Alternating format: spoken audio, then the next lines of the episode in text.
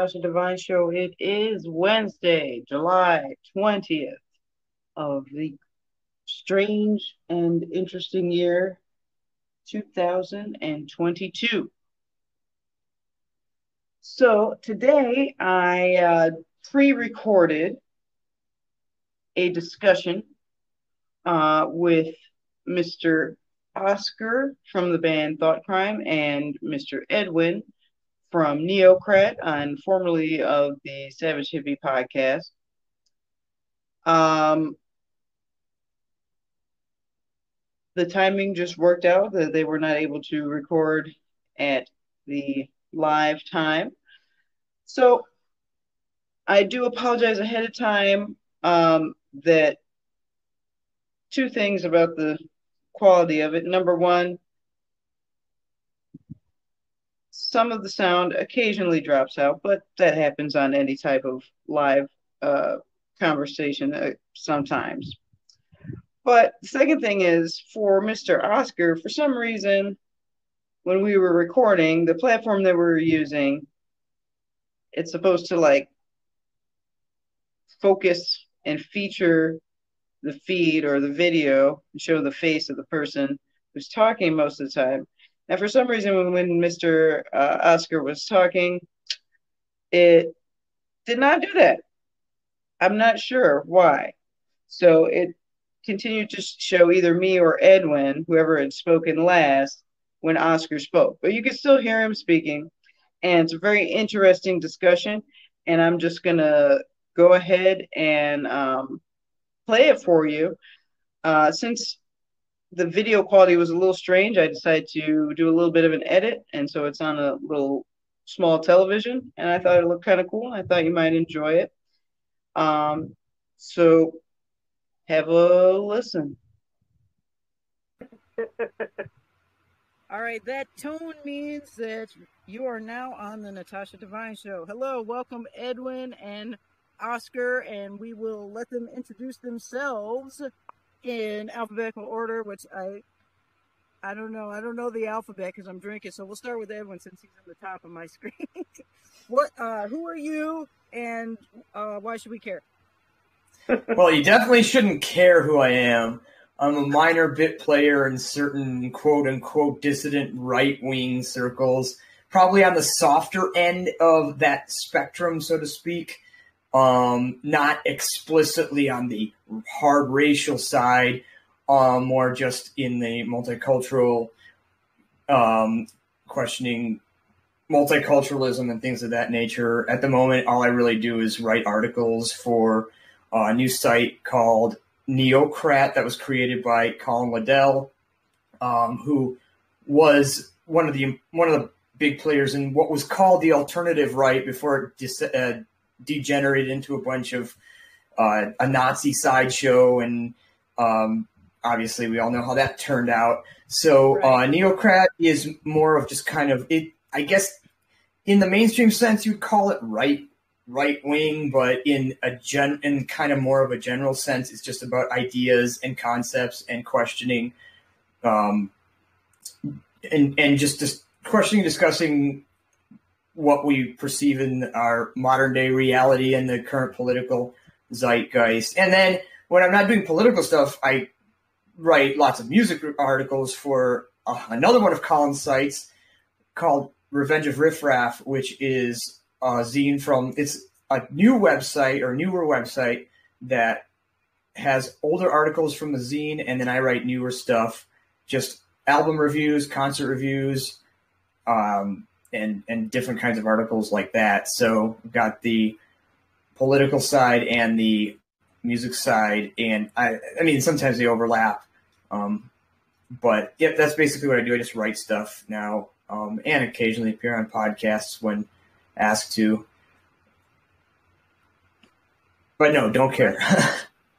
right on. Okay. And um doesn't Neokrat has a special spelling, right? I'll put the link in the description at the end, but that's Neokrat with a K. Is that correct? Correct. Neokrat blog, blogspot.com. It's supposed to basically uh, be what the alternative right was um, more than a decade more than a decade ago when it was actually kind of like more intellectual, more about discussion and not just about trolling and about just harassing people and people what kind of Right. Dog whistling their you know neo-Nazi kind of stuff. It's more back to what it was back then when it was a more intelligent, more just kind of ed- edgier, provocative talk about things that make some people uncomfortable.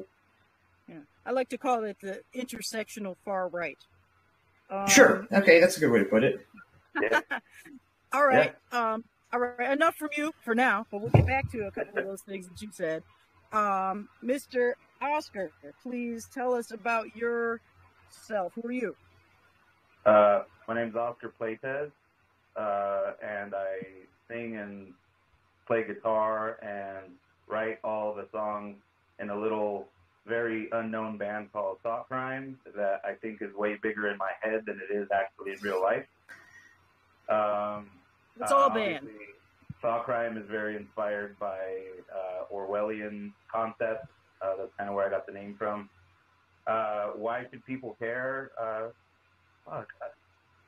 I don't. Uh, I don't give a fuck, so I don't expect people to give a fuck.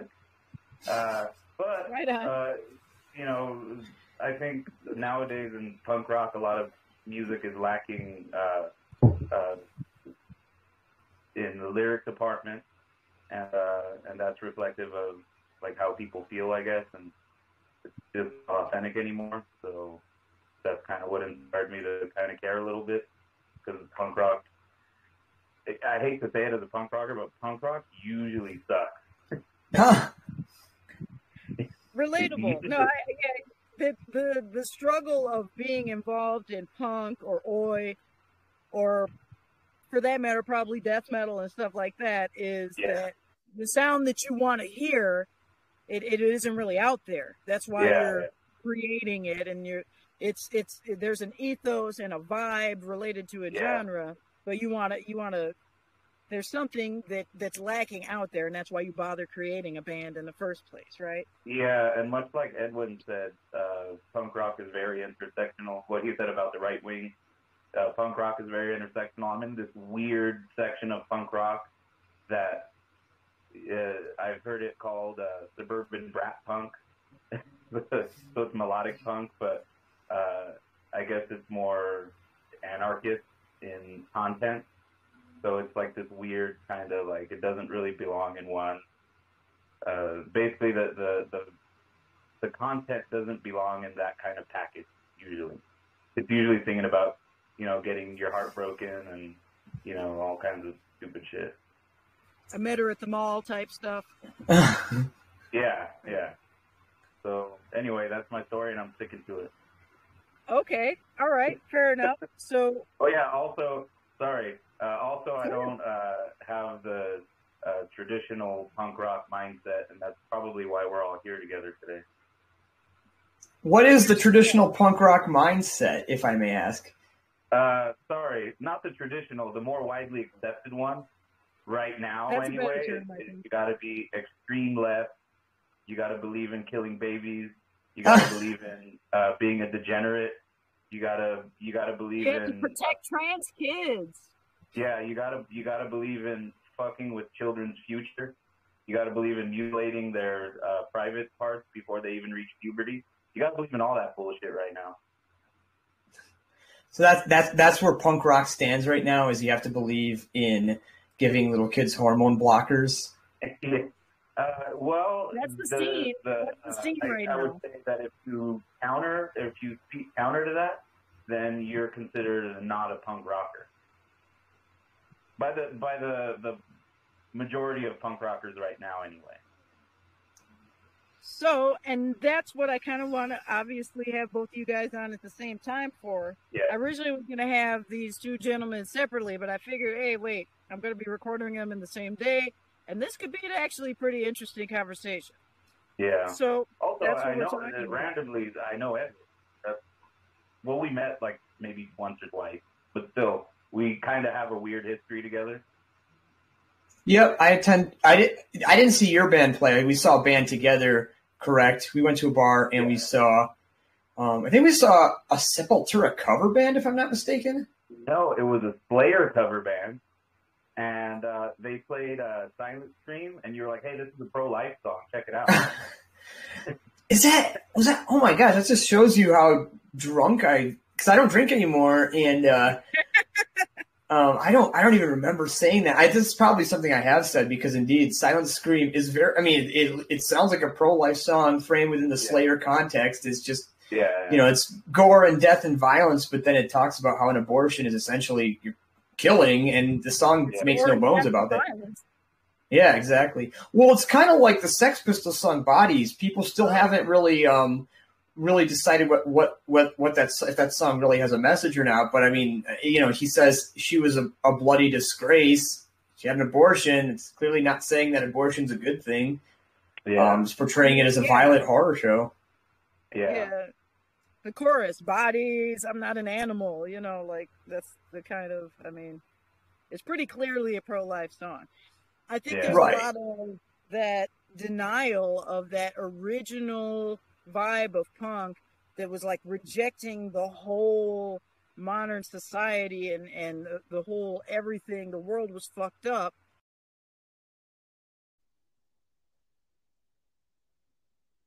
vibe of punk that was like rejecting the whole modern society and and the, the whole everything the world was fucked up.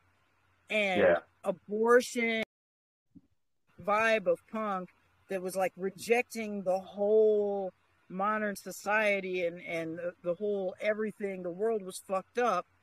And yeah, abortion and all these other things were part of that fucked upness. And now like the scene has narrowed to be like oh the fucked up thing in the world is that there's just it's just that there's like racist homophobic people that's the fuck that's the only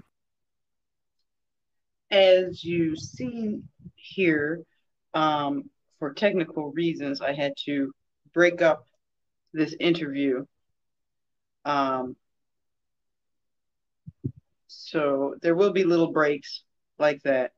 So let's go to the next section. vibe of punk that was like rejecting the whole modern society and and the, whole everything the world was fucked up and yeah, abortion and all these other things were part of that fucked upness and now like the scene has narrowed to be like oh the fucked up thing in the world is that there's just it's just that there's like racist homophobic people that's the fuck that's the only fucked up thing in the world Well, well I think um, what you need to talk about you know Well, I I think that's.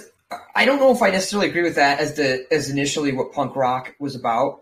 Um, I don't think punk punk rock wasn't political. It was just the music of the '70s was getting boring. You had a lot of progressive. I mean, I like progressive rock, but I can understand how it's the middle of the 1970s and Rick Wakeman's got a wall of keyboards surrounding him, and then this band comes out and they come to your local town and it's just four guys on stage in front of 20 people blasting out power chords and shouting at you about serial killers and and all this crazy stuff and that's what really was punk rock was about um, i mean jim goad said that first it started off antisocial and then it became uh, socialist but um, yeah, I mean, early punk rockers were not really all that political. I mean, the, I mean, obviously, the big go-to is Johnny Ramone being a lifelong Republican, and then his whole point of the Ramones was really short, aggressive songs, a catchy melody on top, and just singing sick lyrics, which implies all kinds of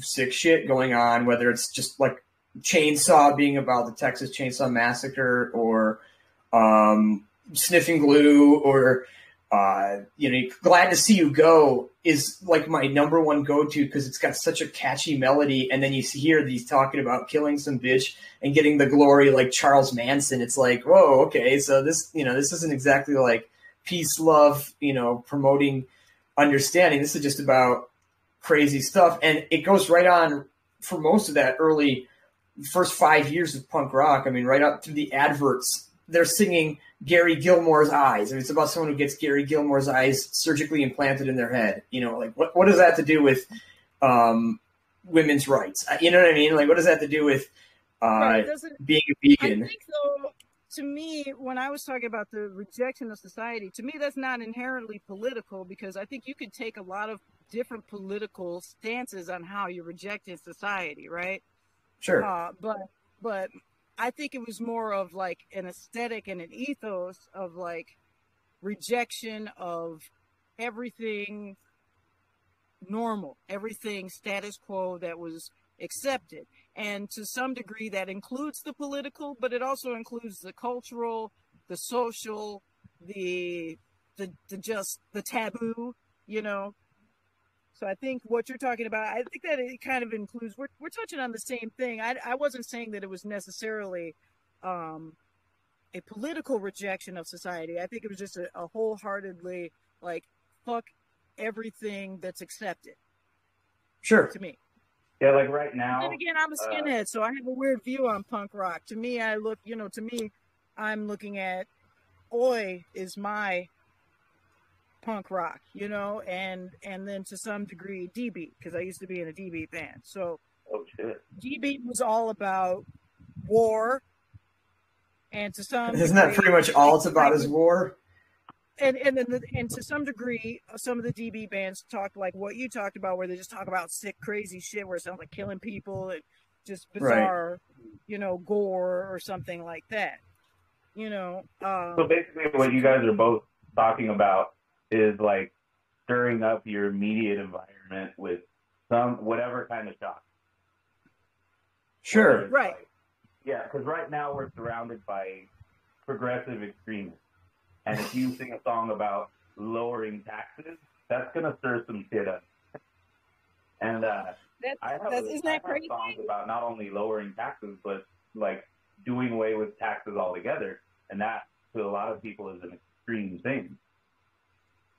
So like, you know, whether back in the day it was the Allin fucking so eating, eating actual shit on stage, or right now where we, you know, talk about uh, you know, where we have stances against socialism in some of our songs. It's like, you know, we're we're still doing something punk rock to the establishment, I guess. Mhm. I yeah, I think that um all of us here in this group have some experience with being uh you know incongruent with with the thing that you're really into. And it tends to be um, that we actually know more about the subject and are more than everyone that than, than everyone that's canceled us? Yeah. yeah. than the people who have, who have over politicized it to the left way.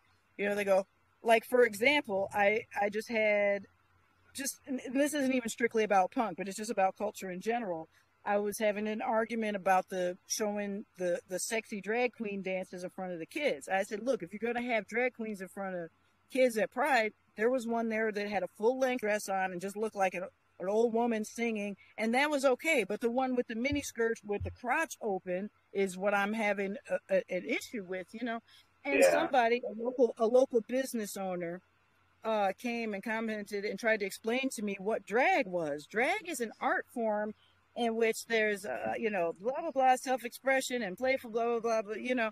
And I said, don't condescend to me and act like I don't know what the culture is. I was going to and even performing music at drag shows before you could even spell drag, young lady. The point is, I have a moral issue with people gyrating their highlighted crotch in front of little children. Yeah. And they try to gaslight you and try to make it, well, you hate gay people, you hate this group, and whatever you said, they'll turn it into something else. Well, you secretly mean this, or you just are ignorant. And I'm. They always think that you've got ignorant. some kind of secret agenda. Like, for instance, um, Reddit is it Reddit or uh, one of those message boards just banned the word groomer because they say it's anti-LGBT, and I'm thinking, well, does that mean you're implying that if you're LGBT, then you're a groomer. I mean, it's like here's what people tell on themselves, Edwin. They tell on themselves. It, it, it's remar- it's remarkable because you're thinking, uh, you know, I didn't have your community in mind. I was just, you know, against the idea of grooming children for sex. Yeah. At least give them till. I mean, uh, you know, I- I started learning about that maybe when I was 11, and they, you know, and then some say that's too early, uh, and it's like, can you at least give them till they're like seven, eight before you start telling them about the birds and the bees? Well, you Right. shouldn't you shouldn't groom kids to do anything like besides like yeah, be don't groom themselves. to be whatever kind of sexual thing, but also like you know in these uh, Middle Eastern countries they groom them to be terrorists. Like we shouldn't do Yeah. that either. Well, right. kids be, uh, yeah, you fucked should let up. children develop. Now, you should teach, if you have children, you should teach them what your value system is. Yeah. But in the end, if they reject it, they rejected it. And that was yeah, yeah. them as a person. Yeah, you know, like, them be personally, like, my daughter, develop all by I think themselves. she's probably more extreme right wing than I am at this. They rejected it, they rejected it. And that was yeah, yeah. them as a person. Yeah, know, like, like, my daughter, develop all by I think she's probably more extreme right wing than I am at this point, but she's only seven. She'll probably soften up. You know what I'm saying? Um, everybody's Well- wants to, you know, d- destroy everything, and everything's extreme when you're, uh, you know, eight, or I'm sorry, she's eight, and Oh. and then like, um, so that's something. But the other thing is that a lot of these people I think that we deal with online, especially not so much in person, but especially online, I think a lot of them are kids and they Yeah. have a profile that makes themselves look older and like they're part of the scene and they are the Antifa and all this stuff. But I feel like some of the language used by these people, I almost feel like I'm talking to 12 year olds sometimes. I mean, I, I wouldn't be surprised if people that are even adults just have the mentality of 12 year olds, and, and that's how, that's just, that's the best they got, Yeah. communicating like little children. Um, Well, that is There's a lot of that. Even Well, the- even in government, you have people that uh, have about a 12 year old's level of understanding of politics. You know. oh, yeah, absolutely. You right. I mean, she's actually, she just got arrested or something. Uh, she was fake Santa? Yeah. A a lot of people have a really like or have an axe to grind with AOC. I just find her kind of funny. I mean, I, I maybe if I lived in New York, I'd have a little more of an issue with her, but um, I don't know. I just find her kind of more of a, a, a comedian. I mean, it's kind of funny. She's going to be old enough to be the president in 2024, and I read an article saying that there's they actually have her on a short list of potential candidates. I doubt it'll happen, but that would be Yeah. insane. I mean, if she if she ran, she'd lose in a landslide. Um, I don't think the country is is to the point where they would even consider her, and not because she's a woman, and not because she's a Latina woman, but just because she's kind of like an airhead. Um, Airhead, she's a bimbo. But Um, in a way, she's clever because I mean, she, she manages to somehow manages to get people to, to get people to go along with her swindle. So I guess I have to give her credit to some degree. You know, she's not totally like just. You know, she she can There's talk. to the bimbo act, right? There's there's something to be said for the bimbo act. We'll just play stupid, and then they'll be super surprised when you do something smart and really impressed, Yeah. right? Yeah, that's kind of genius. actually. I mean, has she done anything yet where you're like, wow, I can't believe she did that, or is it, are we still waiting for that like uh the the clock the broken clock to be right? Um, I'm thinking the latter. Well, she well the broken clock was right once. She did have a tweet about uh, being a woman, a young, a new person in Congress is amazing to to walk and be like part of this machine of corruption every day or something like that. Like she was starting to realize that it was corrupt. I originally thought she maybe had some potential because you know a lot of times the young ones they're like full of energy because they're young and they're angry about something. But if they really learned what their policies did, they might change them, you know, because they're basing everything that they're doing on like a, a fire based on an ethical thing, you know. And, Yeah. and some people can have that shifted to the correct direction and say, well, I, I see what you're angry about in society, but communism is not the fucking answer to repair it. You know what I mean? Um, yeah. Also, but I don't know. She hasn't really. you would shown actually think that- outside of Well, she can't have that revelation. Her handle is that she's a democratic or democratic socialist, and that she has to stick to that, and that she has to be the left wing of the Democrats. Well, she even said herself, if if it was any other country, she wouldn't be in the same party as Joe Biden, and she's hundred percent correct about that. Like, she, she uh, she's Well- way too. Going going back to what you said, Edwin, about how you think she's kind of funny, kind of a joke. that, Yeah. that used to be the thing. Like I remember when when George Bush, uh, George W, was like a president, and everybody hated the shit out of him. But it wasn't like, oh, I'm gonna kill you if you voted for him. It was just kind of funny. Like, oh, that guy voted for him. That's fucking hilarious. And like, Like, we "Ah, don't you have that. It's, it's, Well, we, we didn't have the insane political polarization we had. At least it's from, from uh, at least it seems to me like back in 2003 or back during the aughts when Bush was president, we didn't have the extreme political polarization. So that if Yeah. someone did in fact vote for George W. Bush, uh, they'd get laughed at, they may get made fun of. They'd be like your funny Republican friend, but no one would like think they're like a neo-Nazi because they voted for Bush. But ironically enough, Bush is the. I mean, I think Bush is horrible. Iraq War was terrible. I th- and and I think it's. I think the, the reaction people have to Donald Trump now is the reaction people should have had to George W. Bush, where now people should be like, "Oh yeah, Donald Trump. He's kind of a joke. He's kind of funny. He says grab him by the pussy. He's kind of a card, uh, you know. But otherwise, he's an all right dude. He hasn't he he hasn't uh, started any new wars. yeah. Um, you know, he hasn't, uh, you know, but instead, it's immediately Trump is, and I think that comes down to just how the, the culture has gone. It just during Obama, the culture went so far left. I don't think it's necessarily even fiscally far left, though there is that too. I think it's more just of a cultural thing. It just went so far left during Obama's term that all of a sudden anything that even is remotely funny or P, un, like you had un PC liberals who now are repenting for their lack of PCness because they feel like the jokes they made 20 years ago contributed to the culture, the toxic culture of masculinity, which led to Donald Trump getting elected and obviously Yeah. led to the. Like I don't think I don't think Bill Maher's contributing anything to the right. Like he's No, hell no. Like I think he's pretty funny sometimes when he has some good points and shit. Other than that, like he's sort of a, a benign character in the in the you know on the on the cultural stage. Yeah.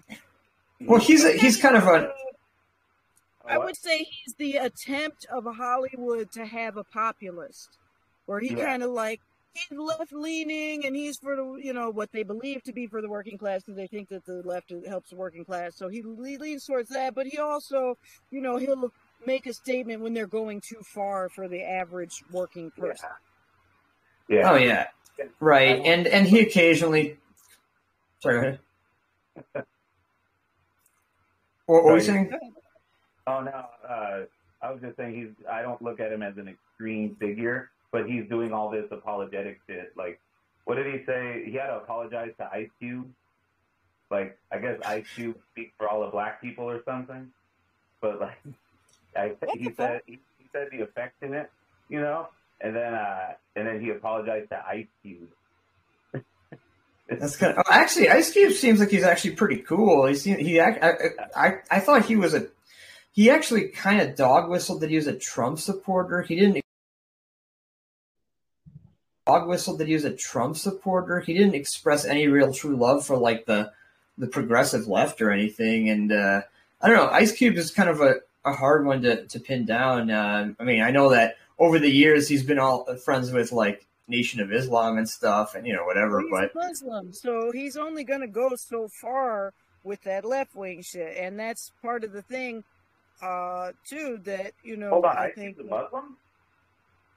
Yeah, he's part of Nation of Islam. I don't know if he's like a hardcore devout Muslim at this point, but he definitely was part of it back in like during his, his during the nineties, especially during the, his heyday. That was a big controversy I'm behind Ice Cube. Get some NOI guys on my show coming up. What's that? I- I'm going to try and get some NOI guys on my show coming up, but that's a separate Oh, hey. thing Okay, cool. altogether. Uh, Um, but I, I call I You call know- that prison Islam.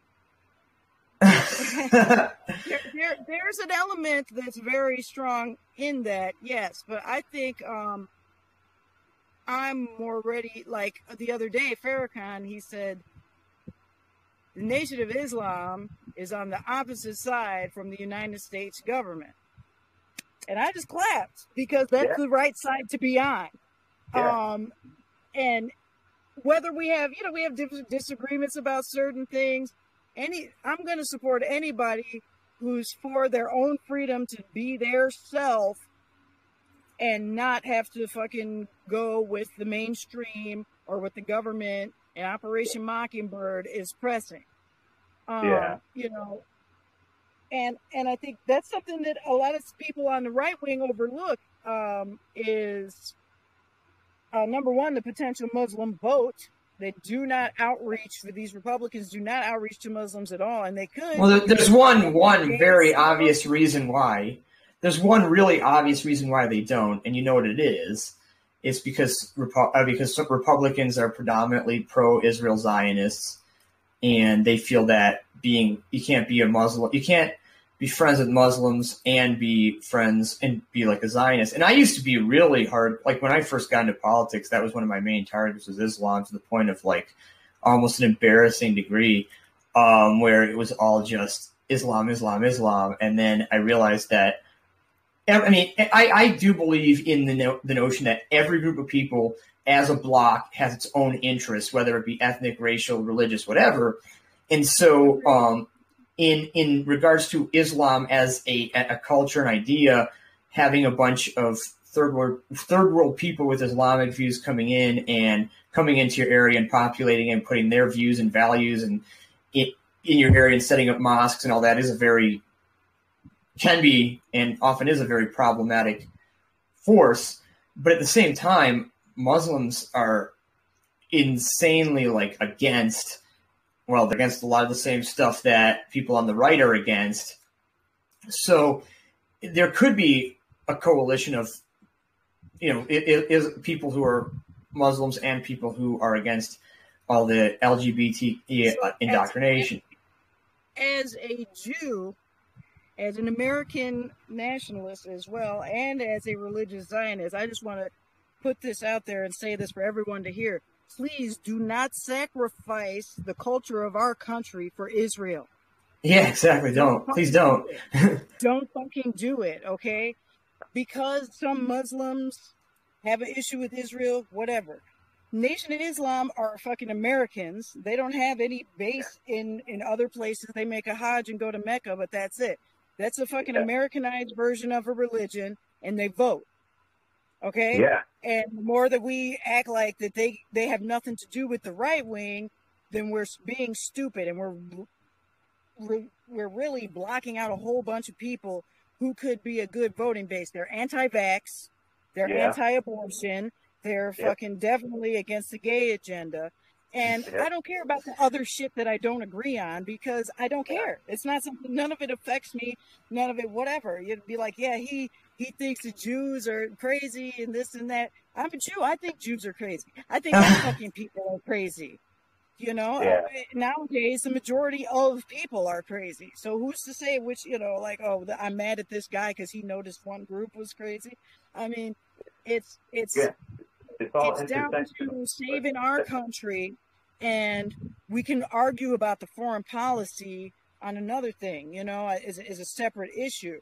But Yeah. I, I feel like we're really overlooking uh, some people who could be political allies. They don't have to fucking come to your barbecue and hang out with your motherfucking ass. You, know, you ain't got to be like, Yeah. hey, uh, let me ha- have the whole nation of Islam come over to uh, party tonight. But Yeah, when it counts, You gotta when it halal, counts at the there's no voting box, It's gonna be boring. yeah, Well, yeah, because they're not gonna- They don't, drink. They don't need nothing, right? right. Yeah, it's gonna be boring. Who- Well, I think the one, the other thing. Oh, sorry. Go ahead.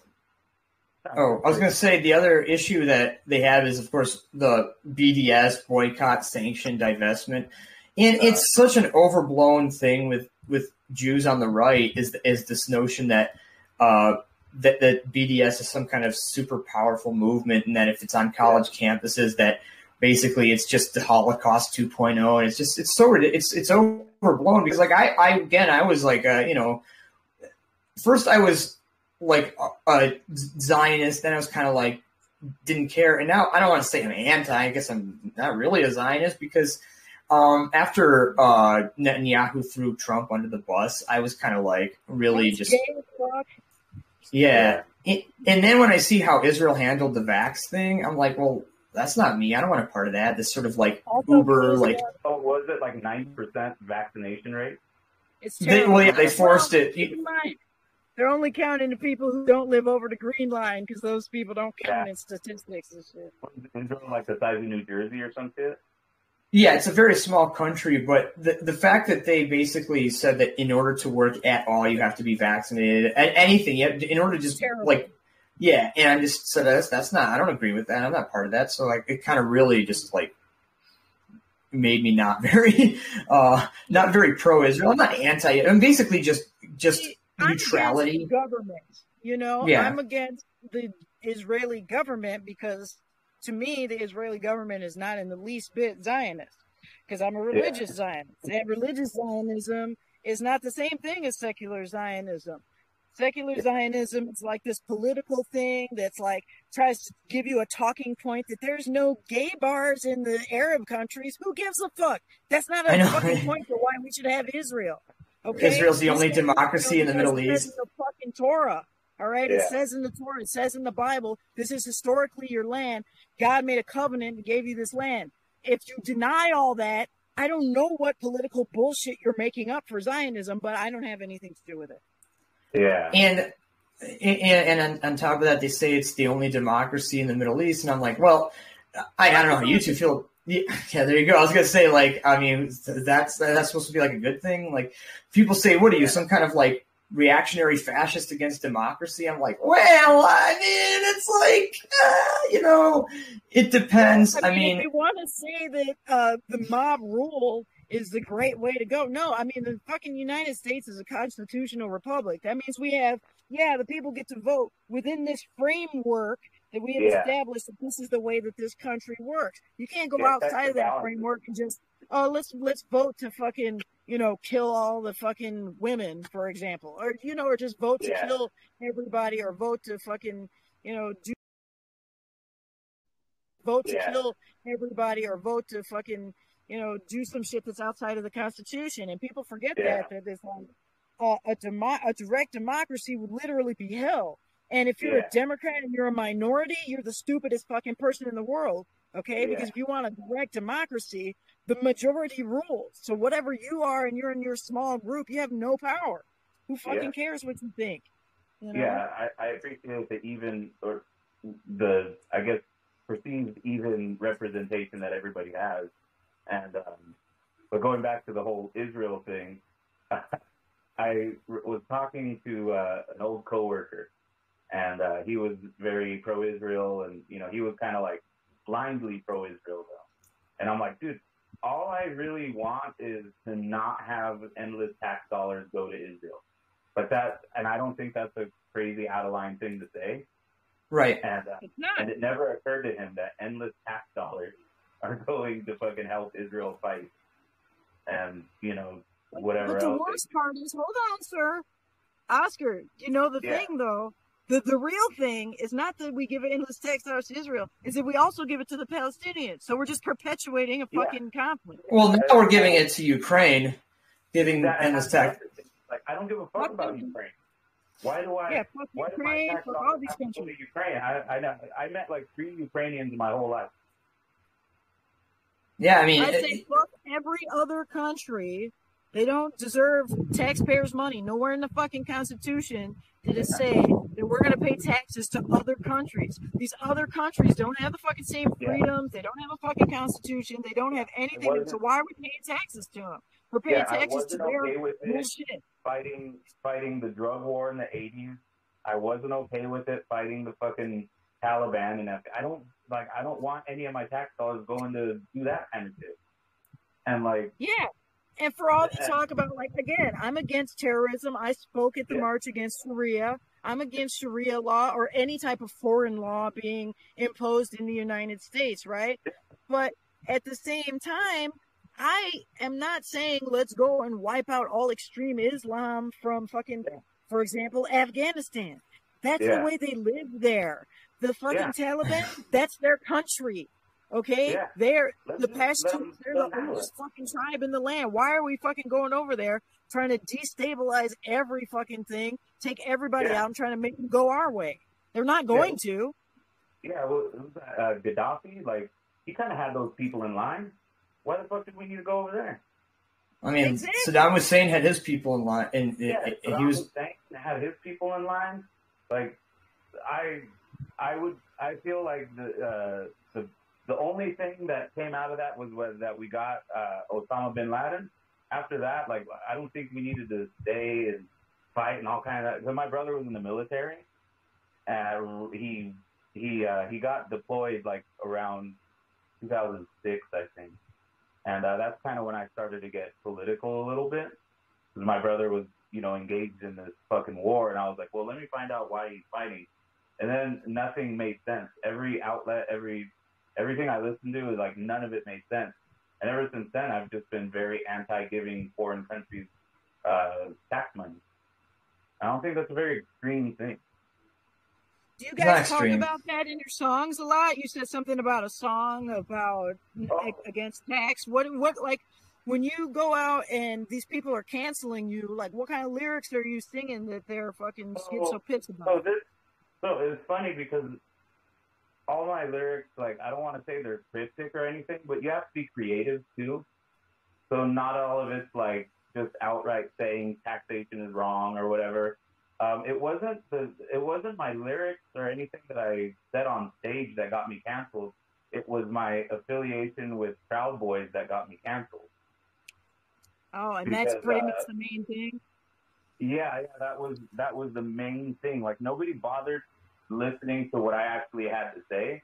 It was just the affiliation, and I, I haven't been part of the group in fuck. I I left the group in probably 2018 maybe, and because to me it was just getting a little too JQ, and like I don't like it's it's annoying. It's, it's I don't think it's like again, it's not a dangerous. Uh, there's not white supremacists at every corner or anything. I just think it's a waste of energy and kind of childish. So I distanced myself from the group, and um, I still talk to a couple of the guys. That's you know, it, it was a fun time, and it's you know kind of cool to be around people who had you know similar beliefs, and we were all sort of in the minority. But anyway, um, uh, one of the Proud Boys was a photographer. His name was uh, Kevin. He has a, he has a, he's actually a really good photographer. He's British too. And um, anyway, I hired, um, I hired him to photograph my band, and I had a replacement drummer at the time, who's kind of an idiot, but he was a left wing idiot, and I feel like those are kind of the most dangerous ones because Oh, they yeah. kind of, they kind of, they don't really like take in what they hear. They just kind of listen to it and regurgitate it. They don't really like filter it through anything in their mind. So They don't anyway, process it. What was that? They don't. They don't even process it. No, no, it just goes one in ear in in one ear and out their fucking mouth. So anyway, uh, Kevin, uh, when he was photographing us, he was kind of like, you know, it was getting a little bit political and stuff. And then the the guy's name is Alex, who was in my band, who kind of started the whole thing. And uh, anyway, we were like talking, and he was kind of getting uncomfortable. You know, for an idiot, anything that goes over your head is going to make you uncomfortable. So, understandably so, we went on tour, and um, conversations got political. And again, I didn't feel like I was winning anything because I just kept ending every argument that he had.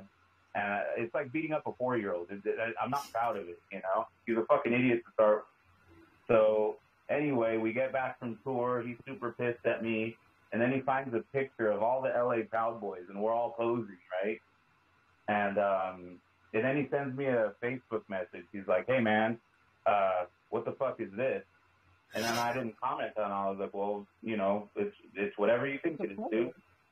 And then, uh, and then he goes like, "Hey man, uh, you know, he, he like kind of blackmails me too. It's fucking hilarious because I have some of his cymbals still.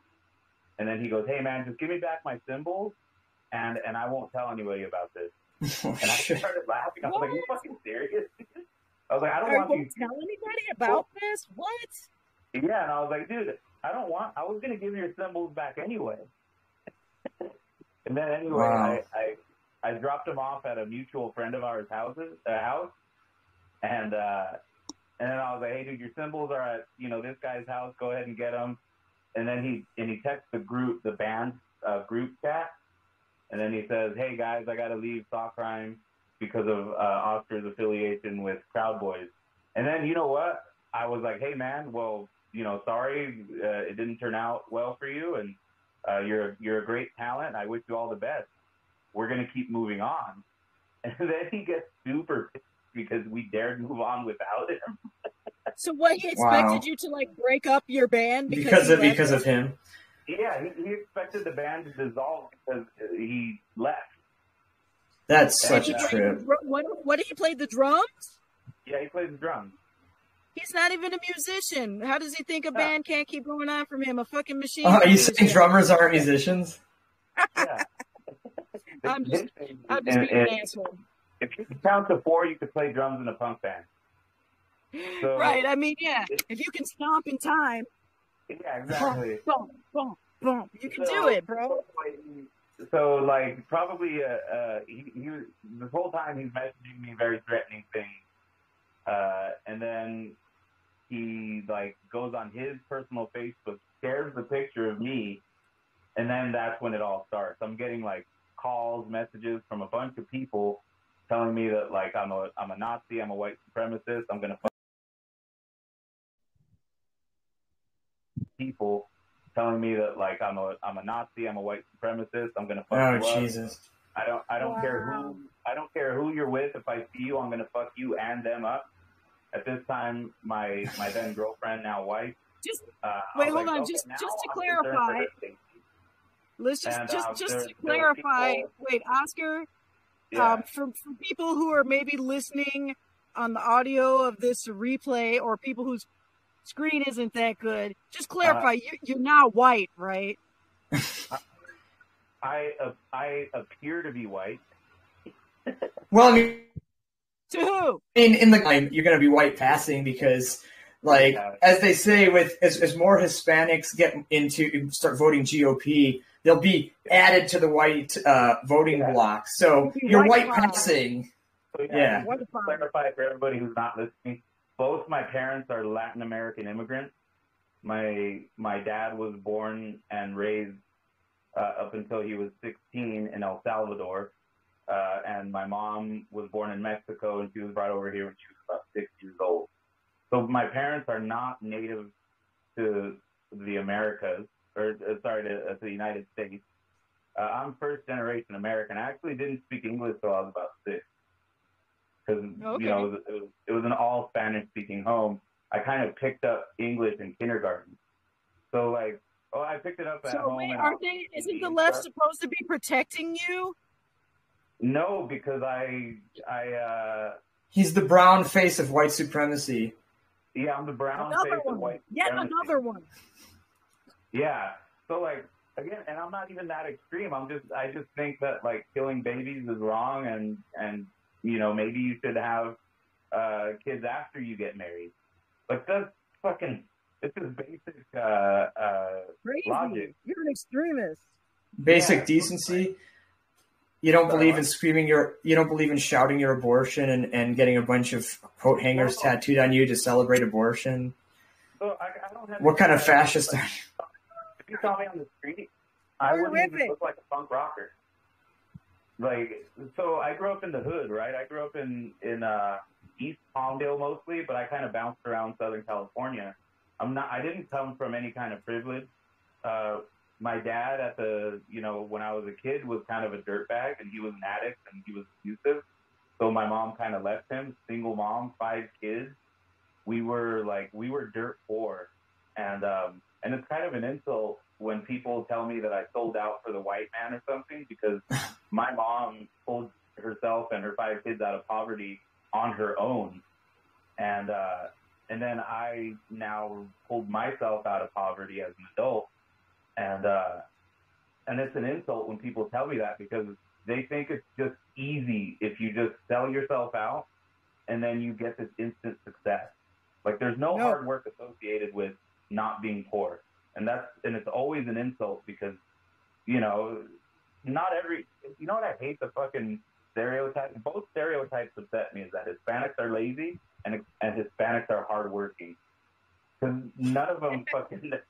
It, that's a, a kind of a broad sort of stereotype on on both extremes, and I think it's dumb because I met some some of both, you know. But anyway, uh, but yeah, we. I'm not white at all. Like I have European ancestry, and I have indigenous ancestry and like Northern African. So like I'm kind of a mutt. Uh, basically, I'm the average Hispanic. Every Hispanic that you meet, if they're not visibly black or visibly white, they're going to be a mixture of indigenous and European. So anyway, um, I'm a very average Hispanic, and I have these values that I kind of, you know, hold on to, and uh, they're not what right now, anyway, the punk rock uh, world accepts, and and it upsets people because not only am I a punk rocker who's sort of uh, anti-PC and anti, you know, leftist extremism, but I also sing in a band and I play for people and express these things to, to other ears to listen to. And I think that's the most upsetting thing about the guy, or the, I think that was most upsetting to the guy that, you know, uh, threw me out there like that was, was I, not only did I have these views, but I wasn't quiet about them either. But anyway, Question, you put me out there Just like out that. of curiosity, the drummer Yeah. guy who who who who threw you under the bus for being canceled was it a white Yeah. hear this. This is fucking hilarious. This is the most funny thing of all. So uh, he's half white, half Mexican, right? He he looks like Edwin though. He has green eyes, light hair. He's but only he's a fat fuck, and he's a tweaker burnout. But does he have hair? That's the important thing. That's the one thing I've been always jealous about uh, Hispanics and Latinos is um, that they always have this, this really full heads of hair. I've never seen any any. Uh, Uh, his, not me, bro. Oh dude? wow, That's 'cause you wear a okay. hat all the time. That's different. You wear a hat all the time. yeah, that's why we're at. Because I've seen them always with the most like. All right, we, we've all been called Nazis here, and just to clarify, Yeah. Edwin, Edwin, you have some kind of little bit of, of Jew background. Like you Oh, wouldn't sorry, be accepted in the white. this? Oh, I'm is- sorry. Go ahead. Go ahead. this is where it gets funny. So he's half white, half Mexican. He appears to be white. Um, he's going on this whole thing about me being a Nazi, white supremacist, and all this shit. He's been to jail for tagging and petty theft, right? So in California, Wow. when you go to jail, they put you with your race. So he's visibly white. So, but if you're half white, half Mexican, you can choose what race you can go to. So he says that he went with the Peckerwoods because he was visibly white and he needed to stay safe.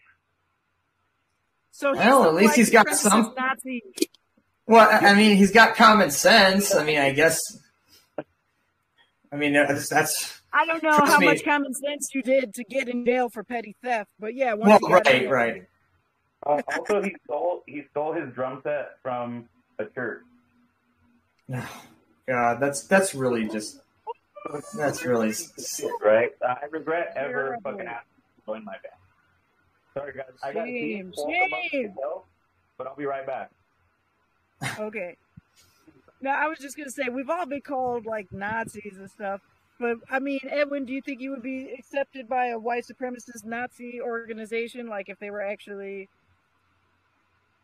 Well, I have okay. So my my theory about white supremacist organizations is that they simply are just FBI fronts. Feds. Maybe Yeah, maybe 20, 30, 40 years ago when you know you had your Skrewdrivers and your your your like white power bands with the tattoos um, and your white power record labels, maybe there was some more legitimacy to it, and those are real dudes. Uh, we have a few in the Detroit scene. We have we used to have a band called the Angry Yeah, Aryans. Scene you used to, yeah. I was gonna say there Right. used to be a big bonehead scene up there. Back in the Right. They had bands like Angry Aryans, Max Resist, um, and the guy the guy from the Angry Aryans, uh, humorously enough, he's just this, he's his name is Pissed Chris, and uh, he's now I don't know about now. Now, but five, ten years ago, he was in a metal band called Nocturnal uh, Fear, which is named after the Celtic Frost song. Not Fear of Black People, Nocturnal. Though one could what one could read into that, and um, he's just this like SSI kind of depressing dude. And it's like, uh, what's up? We're just talking about Detroit's white power theme, and um, so uh, basically that's entirely fizzled out. There is no Detroit white power scene. The few dudes who were involved in the Detroit white power scene that haven't gone to prison, that haven't proven to be FBI assets, that are just normal dudes now, even if they hold some of those views, are still are just normal dudes who just like do normal stuff. And if they were to, see, if I were to tell them, oh yeah, by the way, uh, I'm a Russian Jew, they wouldn't really think much of it. You know, it's more just, do you support like? I mean, I maybe some would take it, maybe care. Most of them would just be like, well, whatever, as long as you're not some kind of like, um, you know, left wing progressive pushing LGBT kind of things. You see, you know, and um,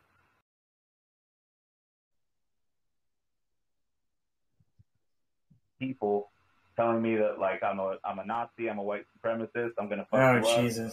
Jesus. I don't I don't care who I don't care who you're with. If I see you, I'm gonna vote to yeah. kill everybody or vote to fucking you know do some shit that's outside of the Constitution, and people forget Yeah. that that it's like uh, a demo- a direct democracy would literally be hell. And if you thoroughly 100% apolitical and won't engage in that kind of stuff you know and um so that pretty much that scene is dead so any kind of like you know white power that's why they that's why it's like they they did such a good job killing that out. Now, keep in mind, 20 years ago, 20 years ago, I went to see Danzig at a place called Harpo's, which is, if you live in New Jersey, Harpo's is like our version of City Gardens, just like a shithole venue in uh, a really terrible part of the city where it's like you got the hood on the outside and you got the skinheads on the inside. And I saw during a Danzig show 20 guys raising their arms and Hitler salutes. And I wasn't offended, like, oh my God, ah, like that's so, you know, I was like, all right, they're doing their Hitler salutes. I'm going to stay the hell away from those guys because they'll Hulk smash me if I, you know, get in their way. I'll let them do their thing. I'm going to watch the band and everything will be fine. So that's kind of like how I developed like this attitude, like whatever you say what you want, I don't care. And 20 years later, here I am. This is fucked up. I go to a venue called the Sanctuary in Hamtramck. I had never stepped foot in there once, okay, ever, to see Raven. I don't know if you guys know Raven, old English heavy metal band from the Okay. early 80s, still around today. Um, Brave, a bit British heavy metal style. Yep, yep. And they're playing at this club. Now, this club looks like a basement, which is fine. It's designed to have that whole punk rock vibe. It's not, I mean, it is an officially sanctioned bar, but it's got the um, aesthetics and vibe of a basement and of like a VFW hall. And so I had paid my money and gone in and seen two bands play, and me and my buddy and my brother were jamming out. We were being respectful to everyone. We were like, yeah, first two bands, you guys rock, totally 100% respectful, air guitaring, banging our heads, the whole deal. And then I get a tap on my shoulder from this guy that, that runs the door telling me, like, I got to leave. And I said, well, what, you know, I didn't do anything wrong. I'm just standing having a good time. And it's simply because stuff I posted on social media about politics, a reputation I have for being, oh, this is for being some kind of pervert, which I think maybe 10 years ago I grabbed a girl's ass while drunk. If that girl wants me to apologize and buy her a drink because she felt uncomfortable, I will gladly do it. But I know that it's not about me apologizing to this one girl for doing that and saying, sorry, I was a drunk asshole and I shouldn't have done that. It's about this sort of like Chinese communist struggle session where one apology isn't good enough. I have to like grovel on my knees to these people and, and to their whole belief system. And then I realized like in this club is, you know, they have signs on the wall that the rainbow flag with Black Lives Matter. They have, um, you know, club basically run by hipstery, like phony fake rocker people. And basically, after seeing two bands, they didn't give me a refund. They just basically told me I had to leave. And I had a whole crowd of people from this scene. Most of them who knew me, I hadn't met any of these people. So my face, I guess, is because I, I had the, a meme made out of me, this Punks for Trump meme. I got this t shirt, Punks for Trump. And people made a couple really cheesy memes. Didn't I give you one of those? You used to share those memes. Yeah, I shared the I- memes, but didn't didn't I give you? I remember Matt Forney had one of the shirts. Yep, yep. And uh, again, you guys want one? I mean, you know, I still got a few left. And um, so my face gets around, and then there's this like crowd of people cheering that I'm getting kicked out of this bar. It's complete like you know high school bully mentality. I'm like, fuck it, I don't care. Twenty bucks. I really wanted to see Raven. That's the real kickers. I really wanted to see Raven. Uh, I didn't get to. It's I had to take a night off work because I work at night, so I had to actually take a night off work to do this. They kicked me out. They're like some of these some of the people clap or like clapping. It's mainly like girls and stuff. And you know, I yeah, I mean, I didn't flip out. You know, I wasn't drinking, got a drink, so I just kind of like, kind of. My brother tried to argue with them about free speech, and I'm like, dude, these are the kind of people who think hate speech isn't free speech. You're not going to get anywhere with these people. It's not worth it. I blew them all a kiss, and then kind of trotted off. My friend, yeah, that's exactly what I did. My friend told me that I handled it like way better than he would, and I'm like, it's not even worth it with these people. It's just that it happened to be at this specific club run by this specific crowd, and because that's who runs it, I'm kind of like screwed. And it's funny because I have Not friends who kind of. Yeah. what's that? Yeah, exactly. Not wel- not welcome there. Yeah. Right, and um, and so um, it's funny. I have other friends on the scene who believe a lot of what I believe. But they they don't openly say it, so you know, it's like I had to be like the face of like that getting tossed out. But I can guarantee with unequivocally that I had never even stepped foot in this place, and it was seriously just because of online drama and bullshit and like people talking and stuff.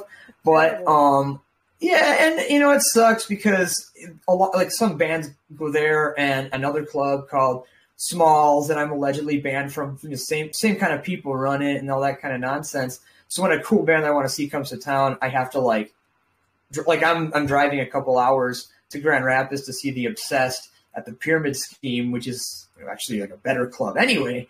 But just the fact that I have to like make these kind of concessions just to kind of like get you know just to see bands play because uh, uh, uh, the the skinhead problem's gone. There's no problem with like you know six foot four linebacker size skinheads covered in prison SS tattoos clobbering people.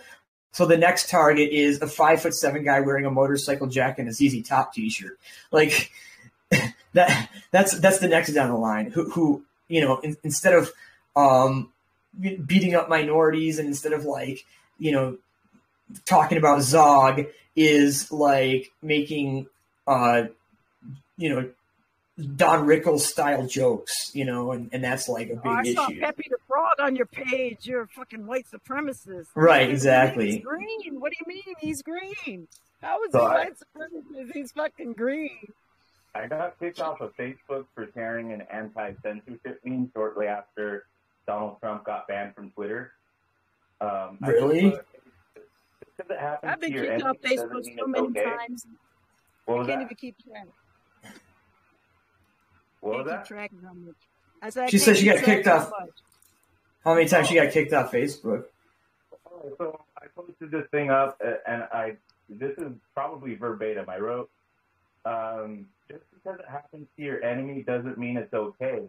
And uh, probably ten minutes later, I get a notification saying my Facebook privileges have been removed and all kinds of shit.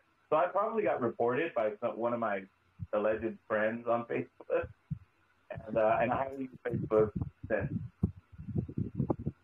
You always got to. It sucks. You have to vet people now. You want you think, oh, because I just accept everybody. I mean, someone wants a Facebook friend request. The problem is that you make friends with people because your interests are one thing. Uh, you know, you're big into like music or movies and stuff, and then you find out that they don't like the stuff you're saying about politics and things and culturally, and then they decide, oh my god, like I can't believe I made friend. I mean, I, I mean, some people have messaged me privately and they said, like, where do you stand politically? And I go, ah, you know, I mean, I kind of hem and haw and give the whole like, I don't have a label for it. I just kind of like this and that. They're like, who'd you vote for? I go, I voted for Donald Trump. Instant block. yeah, yeah. and that's how that's what so what um i'm gonna try and let's try and envelop this conversation because we really could go Sure. on forever Oh, i Yeah. want to focus it on what do you guys think we could do about this can we start a separate scene that uh punk and metal and everything that's for right wing people. Uh, Hussein Hill talked about a couple of bands and then some little scene that was called e punk that popped up for a while or something like that.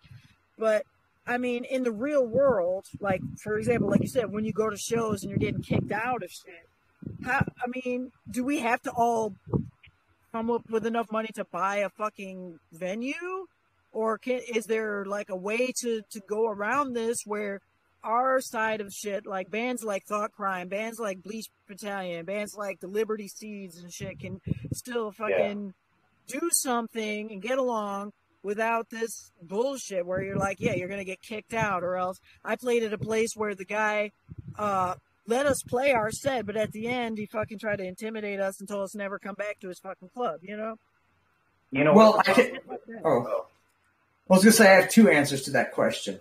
Yeah one in Detroit, we do have clubs like the Token Lounge, like Diesel, and other various clubs scattered in Detroit and in the Detroit metro area that are thoroughly 100% apolitical. Thoroughly 100% apolitical and won't engage in that kind of stuff and just want your money. So, assuming your band isn't a Skrewdriver cover band, as long as you're not that um, they'll let you play. Well, I mean, we just did one. Does that count? well, okay. Let's say let's put it this way: a post 1982 Skrewdriver cover band. If you play songs like "Antisocial" and "I Don't Like You," that's probably more acceptable. But if you start singing "Boots and Braces," "Boots and Braces" came out in '85, so I guess I'm evil. But uh oh. but I think you get my point. If you're singing, but the other answer to your question is, um, what you're saying is already happening. Um, I, I don't, I'm not going to name names whatsoever because this is going on a thing. But if you happen to have certain views that are either, whether it's libertarian, whether it's nationalist, whether it's populist, whether it's quasi reactionary, even if fascist, um, there is another, there, there are secret little, there are like little shows that are word of mouth that are in like areas where most of the like that kind of crowd that's against that wouldn't go, um, or at people's backyards or in people's basements. We just don't talk about it on Facebook. It's like Fight Club. You just don't talk about it. I mean, I'm talking about it, right. but I'm only yeah, talking like, about it in like, vague terms. Yeah, like, yeah, I, I get what you're saying on and at like a DIY level. You know, we've done house shows and, and stuff like that, of course, before. Um, I wouldn't, you know, personally, I would say dealing with fascists they kind of have their own network. Uh, yeah. Well, when I say fascist, I'm not talking about. I'm not talking about like white power or 1488 Nazis. I'm talking no, about no, like just. I mean, yeah, black. Like your Pinochet, kind of like uh, reaction. I guess reactionary is a better term than fascist. Yeah, yeah. So here's the problem with, would be a, not, not a fascist, but he was just more of a, a, a, authoritarian capitalist, neoliberal almost. Sure. Well, not neo. I mean, yeah. I mean, I'm saying anyone who's not a. I guess I should make it more clear. And there's a scene for people who are not down the line progressives to go and right. and people set up backyard parties and they set up basement shows and they do stuff at clubs that are not as like well known or known for that kind of stuff because they know that like so, some kid in like the hipster area of Detroit, uh, from Hamtramck, because that's the hipster area, and like hipster hipster parts of Detroit, isn't going to make a trek to bumfuck nowhere to check out a group of bands, you know, in some like local watering hole that's usually reserved for like you know the hicks of the local area. That's that kind of deal. Yeah, so, I mean, like also like we've done shows at VFWs and stuff like that, but it just seems so disparate and and so like not uh, cohesive uh, maybe I mean maybe I need to start a record label for these type of acts or, or something like that. But it seems like there should be something that people who are new to it that you don't have to know the code word and knock on the door and and stuff, you know, to, to get in and know somebody enough to go to their backyard show and stuff like right, that. Right, right, yeah, certainly. Because you well, know the regular punk scene when kids come up and they're 18 and 20 and they're going out to shit and they're fucking want to go to stuff where where's that for for people who don't want to chop up their fucking babies you know? I don't think we should have to be you know 40 years old and you have to know a guy and shit. It makes it too shitty right. in my eyes. Right that's true too. What Thoughtcrime There's- did, we, we we used our practice space as a music venue. So like our last like four or five shows were at that venue, and it luckily it's like a two car garage, so it's, it's really small, so it's, it's really intimate. Um, but we did our own record label, which is basically just an Instagram page, and, and that's it. But um, the problem with like splitting up the scene, like having like a teen civil war or something, is that it's gonna there's always gonna one of them's always gonna be looked at as the generic version of the other one. Right. It's like uh 'cause like Parler is just the generic version of Facebook. And Oh, right. like I like I used Parler for a little while, and I tried using um what was the other one, the, the YouTube one, Rumble. Yeah. I tried. Oh, oh. uh, I'm on not- Rumble. Yeah, I don't I use it find too it hard much. to navigate. I, I can't upload previously edited videos to it and everything. So it, it's always going to be like just one tier under it always. So um, I think eventually it's going to be like how, you know, in the in the 60s, you know, gays were fighting for their rights, and you know, I'm not comparing us to gays or anything, but um, they were just as shunned as as right wingers of punk rock. So like, it's making our own thing does sound cool. Like I do feel like there should be places where you can go uh, a a free speech safe space, so to speak, which is sounds Yeah, fucking. I mean, not even a, not even where it has to be like safe, where oh these other people are not welcome, like because maybe Yeah. they want to come and learn about it, right? But where I'm just saying is where we're not fucking Tossed out. fucking yeah, Yeah. tossed out, facing fucking we went- bullshit we- threats, you we know? went back to paper flyers. We gave them to our friends. We put them up on fucking lampposts and shit. We did that. So it's gonna That's good. circle back Good. to the DIY ethic because the reason in the beginning punk rockers did it DIY is because nobody really nobody really gave a fuck about punk rock back in the late seventies or anything. It was I mean the Ramones and the Sex Pistols and um, maybe MC5 were like, you know, Right. A few a few key major label bands like the Dead Boys got a little bit of a push, but most bands had to basically just kind of grind it out on their own. Yeah, Right. and I think we're going to get back to a a, a time uh, that punk rockers are printing out fucking uh, their own flyers. Like we, everything Thoughtcrime has ever done has been DIY, and um, we we have we were on like this little TV ball record label, but the guy who owned it unfortunately passed, Oh. and it kind of like you know fizzled out, but we're, we did all our own recording. Like, well, obviously we're not as talented as a fucking Iron Maiden or something, so we're not gonna fucking get the attention of major labels. But Right, Really? yeah, yeah, that's right, exactly. I understand that. I'm not talking Yeah. about like let's, let's go But, legit like, the- mainstream, but I want it to be DIY, but not shitty. I guess is what I'm saying. yeah, yeah, You know? there's plenty of good DIY venues out there. Only they're really exclusive and really like uh, they're they're they're they've become like a cool kids club around where you know around the LA scene.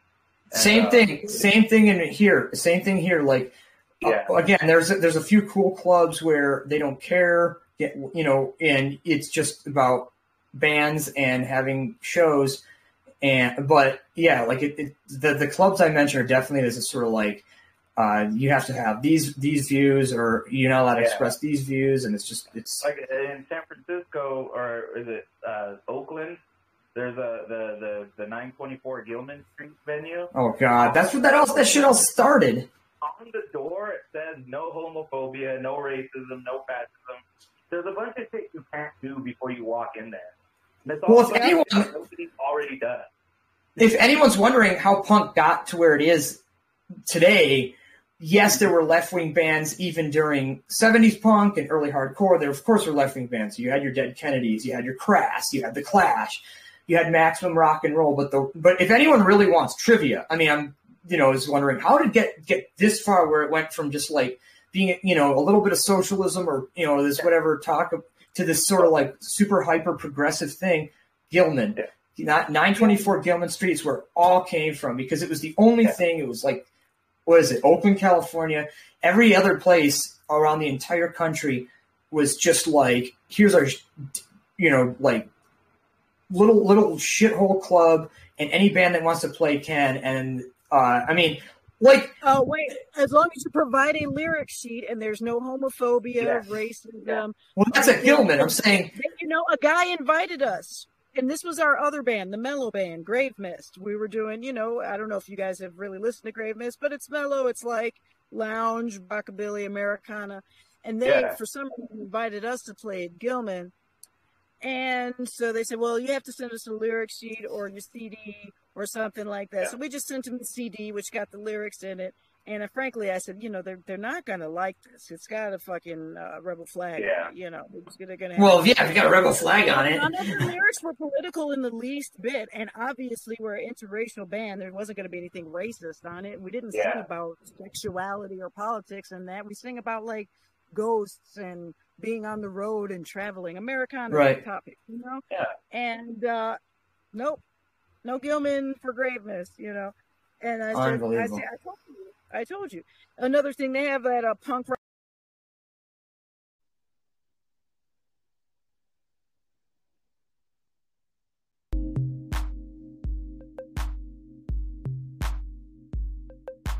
We're having the intermission. Be back shortly.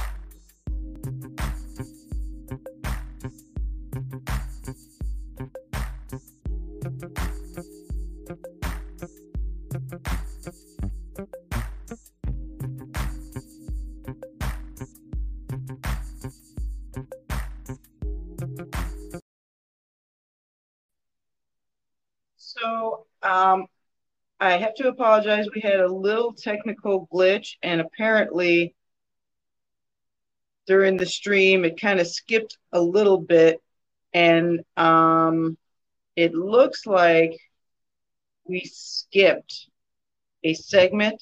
So I'm. It's going to seem a little disjointed in the flow of things, um, but I'm going to go back and play that clip and uh, then move forward from where we were. you know and um so that pretty much that scene is dead so any kind of like you know white power that's why they that's why it's like they they did such a good job killing that out. Now, keep in mind, 20 years ago, 20 years ago, I went to see Danzig at a place called Harpo's, which is, if you live in New Jersey, Harpo's is like our version of City Gardens, just like a shithole venue in uh, a really terrible part of the city where it's like you got the hood on the outside and you got the skinheads on the inside. And I saw during a Danzig show 20 guys raising their arms and Hitler salutes. And I wasn't offended, like, oh my God, ah, like that's so, you know, I was like, all right, they're doing their Hitler salutes. I'm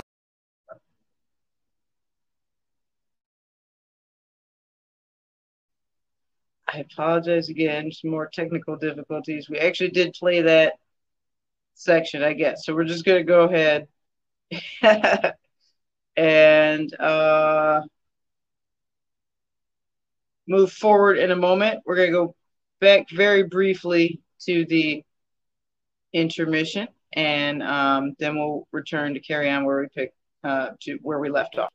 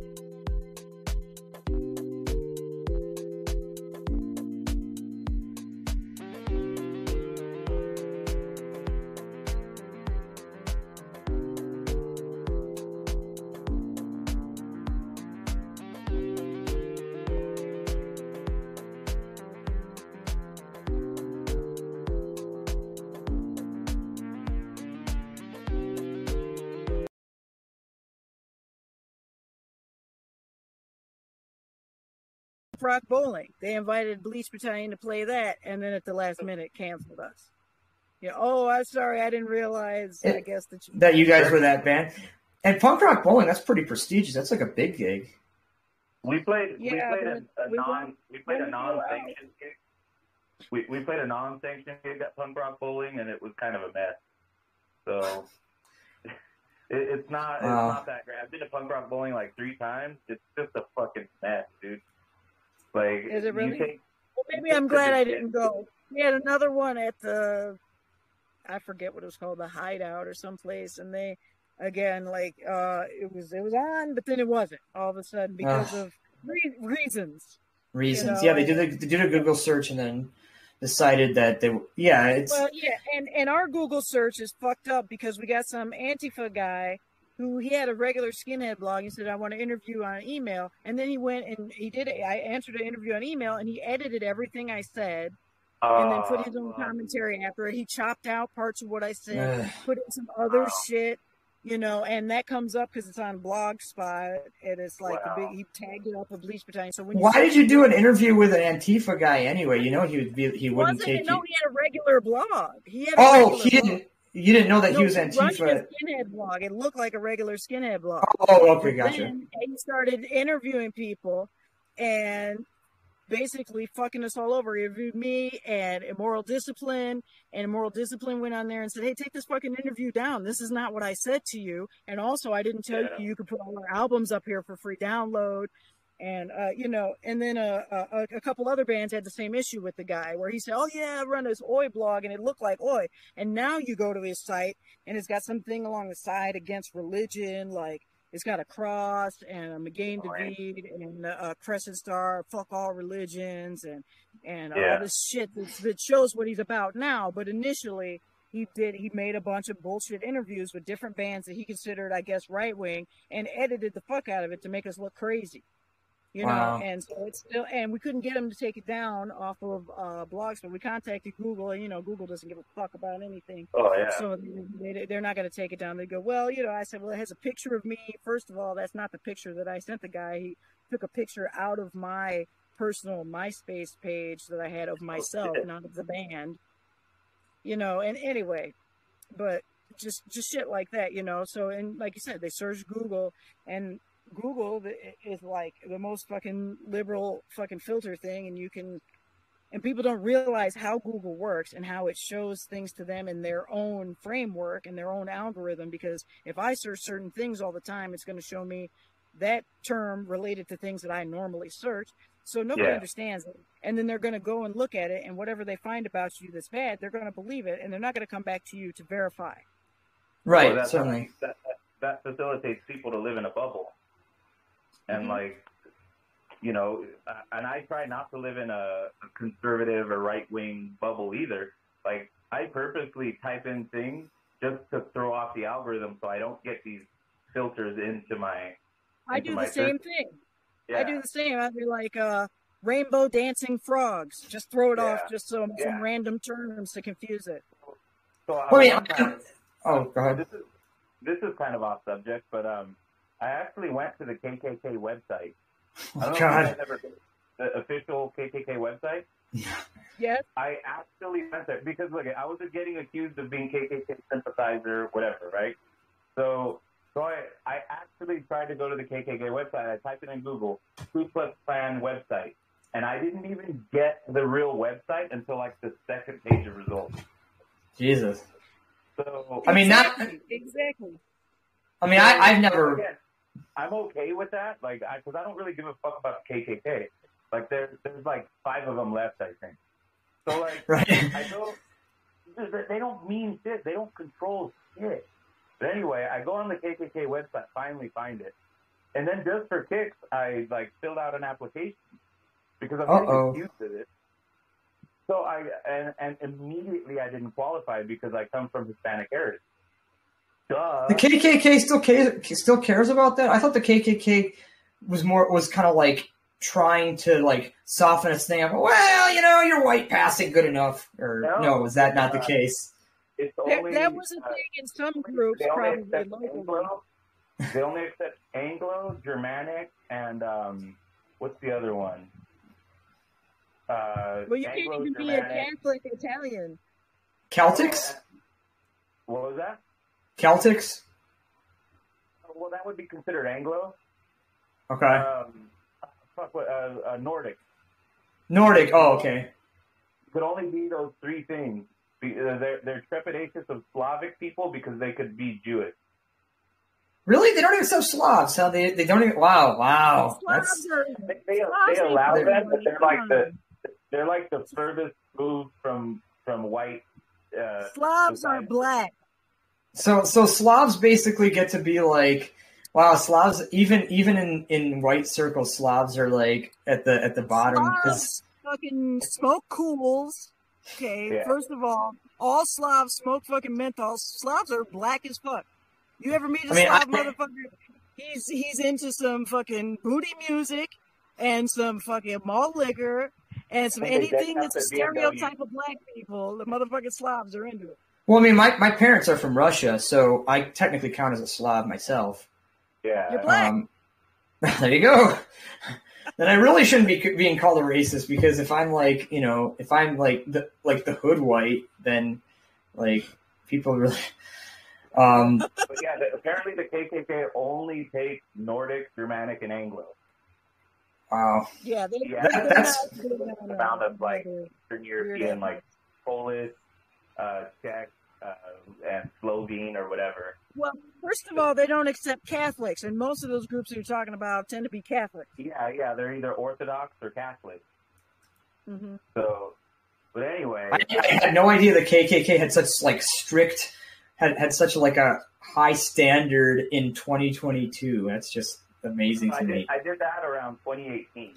Oh, okay, four years ago. I didn't realize four years ago they had such a like Yeah, such a tight, rigid like. very stringent. because I'm getting because I'm getting accused of all this stuff, right?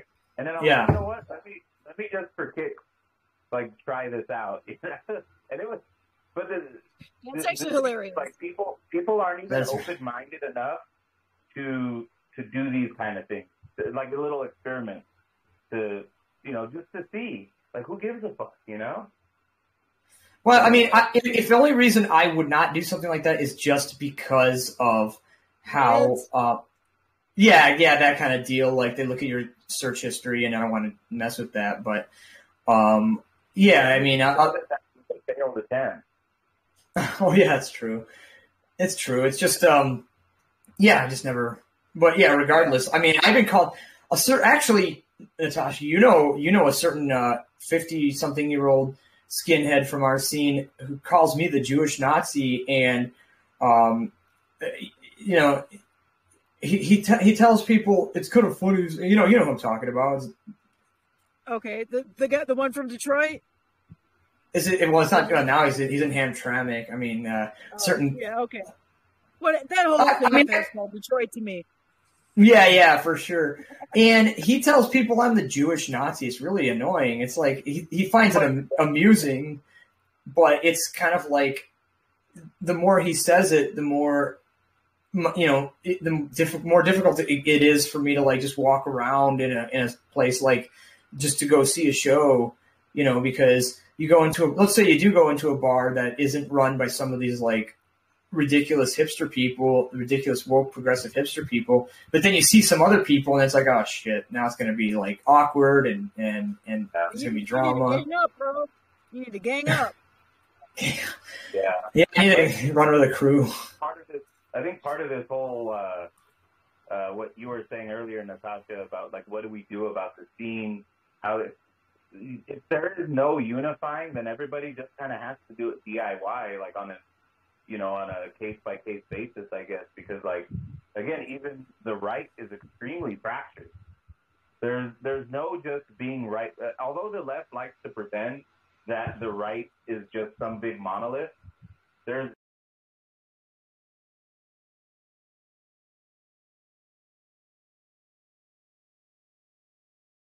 I narrow this down, basically, white people There's there's no just being right. Uh, although the left likes to pretend that the right is just some big monolith, there's super. It, it's very. It's, I would argue it's more fractured than the left because the left. definitely.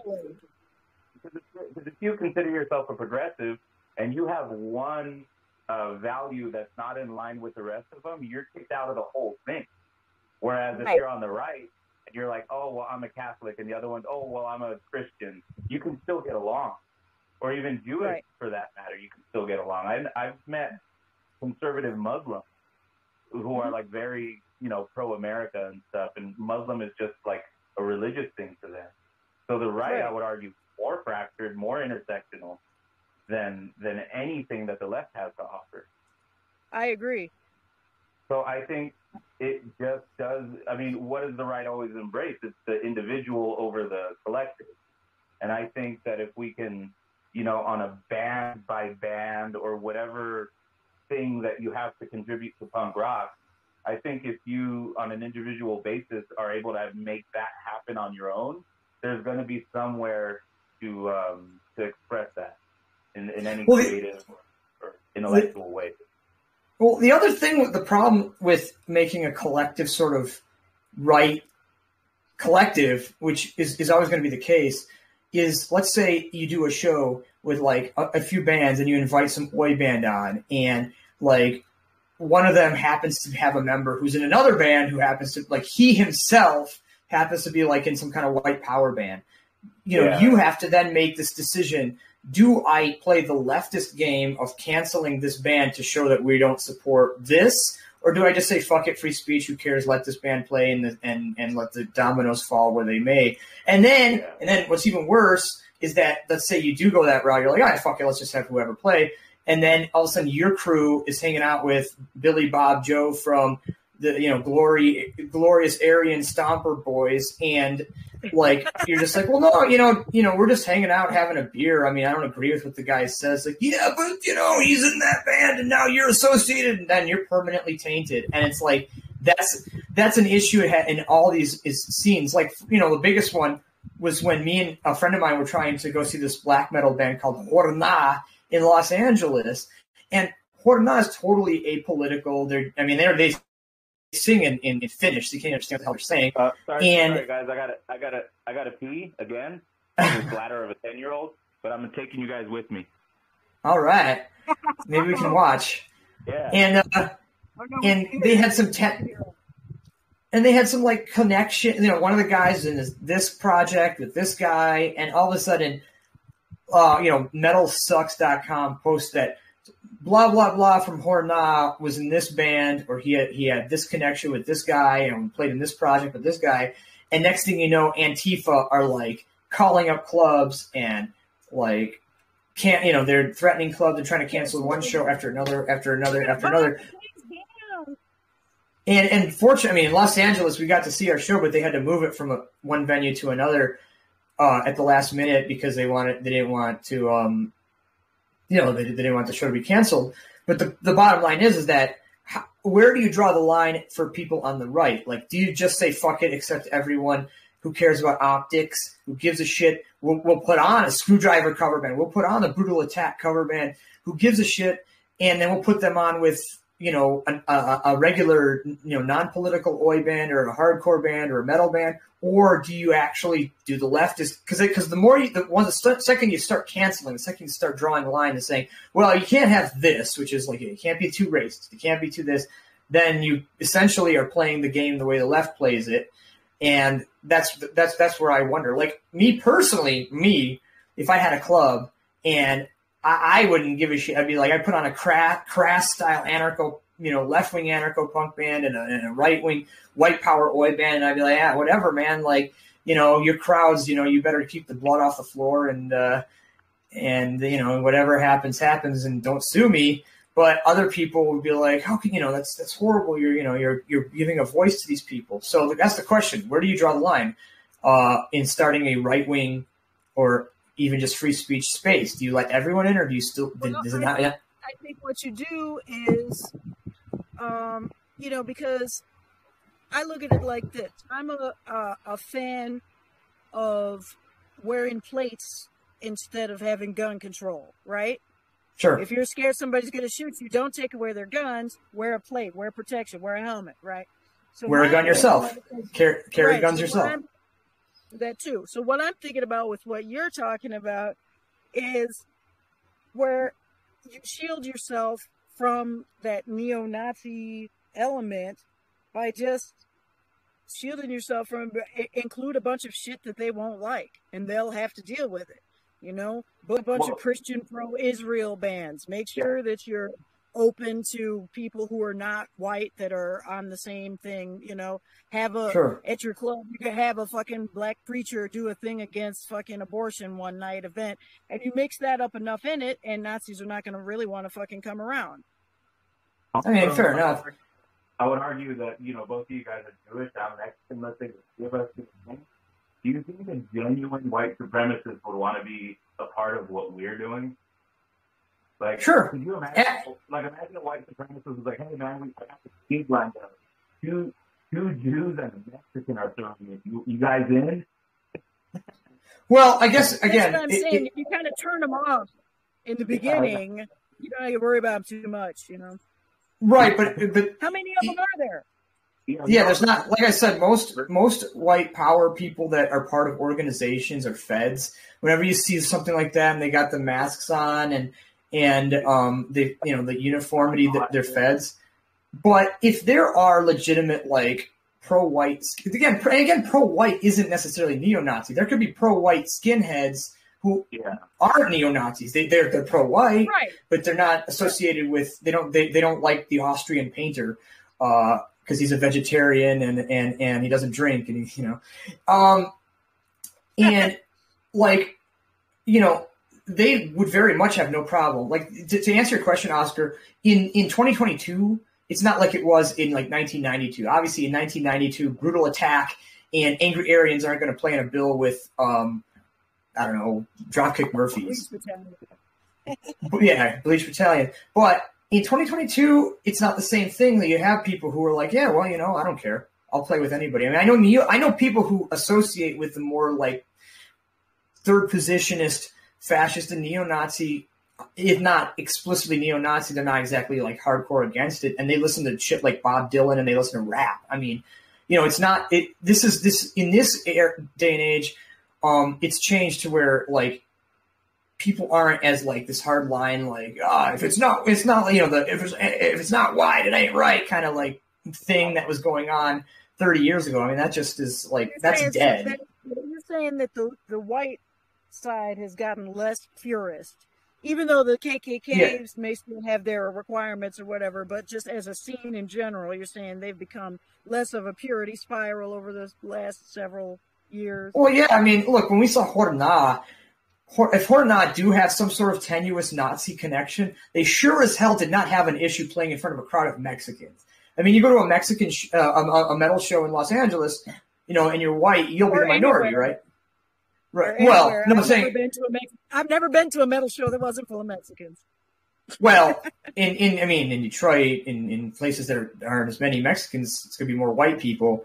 But in oh, I don't know about Los An- Detroit, but Chicago is, is like a little Mexico, and everybody at the metal show. oh really? I, I wasn't because like yeah, in, in when, when we went to see um yeah you see Horna the black metal band allegedly white power allegedly white power um and not you know uh what's the word um And it's- sympathizers.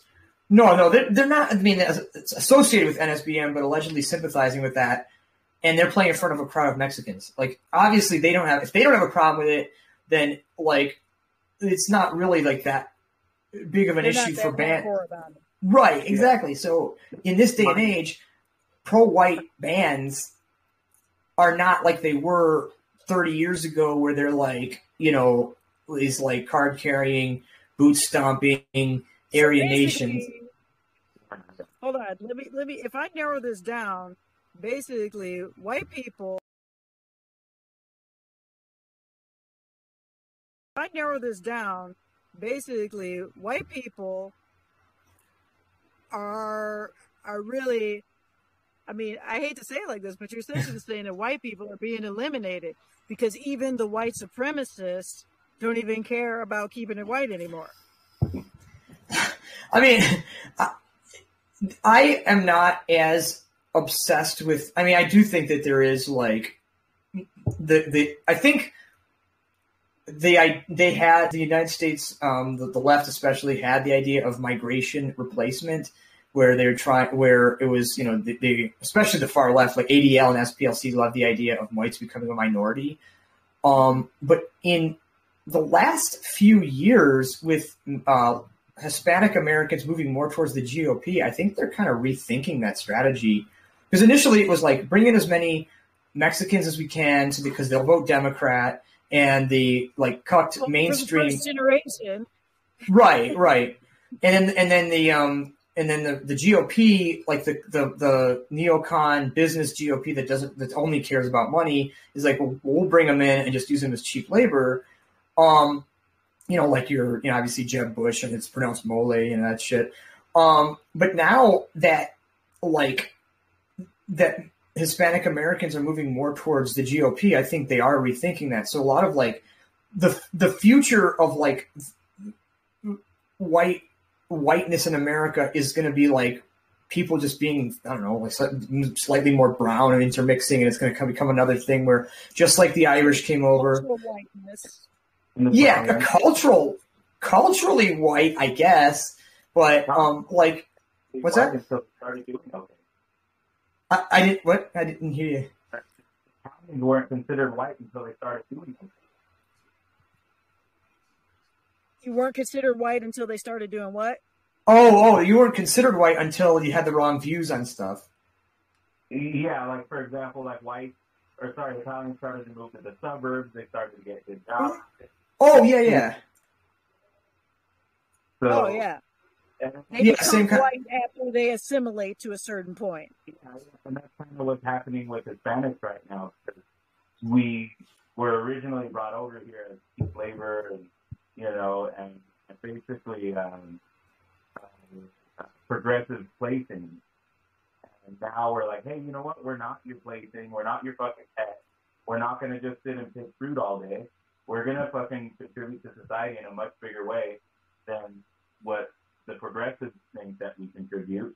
It was just like Kelly Osbourne had that, uh, that Freudian slip where she was like, "Oh yeah, if you don't bring Mexicans over, who's gonna clean your toilets and shit?" She said that? yeah, Wow. she, Whoa. Woo! Wow. I don't remember that. That's that's yeah, that's I didn't- pretty I didn't hear that one either. That's spicy. That's intense. A long time ago, she was like, "Yeah, if you don't let Hispanics over, who's gonna clean your toilet?" All kinds of shit. And nobody Yeah, I remember some, somebody said was- something like that. Yeah. She was considered a progressive, you know. And they, Amazing. they racism like They tell on themselves. so now the Hispanics are like business owners and you know they work on Wall Street and shit. I, I would argue like within ten years they're gonna call it all white just by by default because that's what happened with Italians. That's what happened with Irish people. They weren't considered white. Uh, you heard the fucking Elvis Costello song. that's that's what they called Irish people.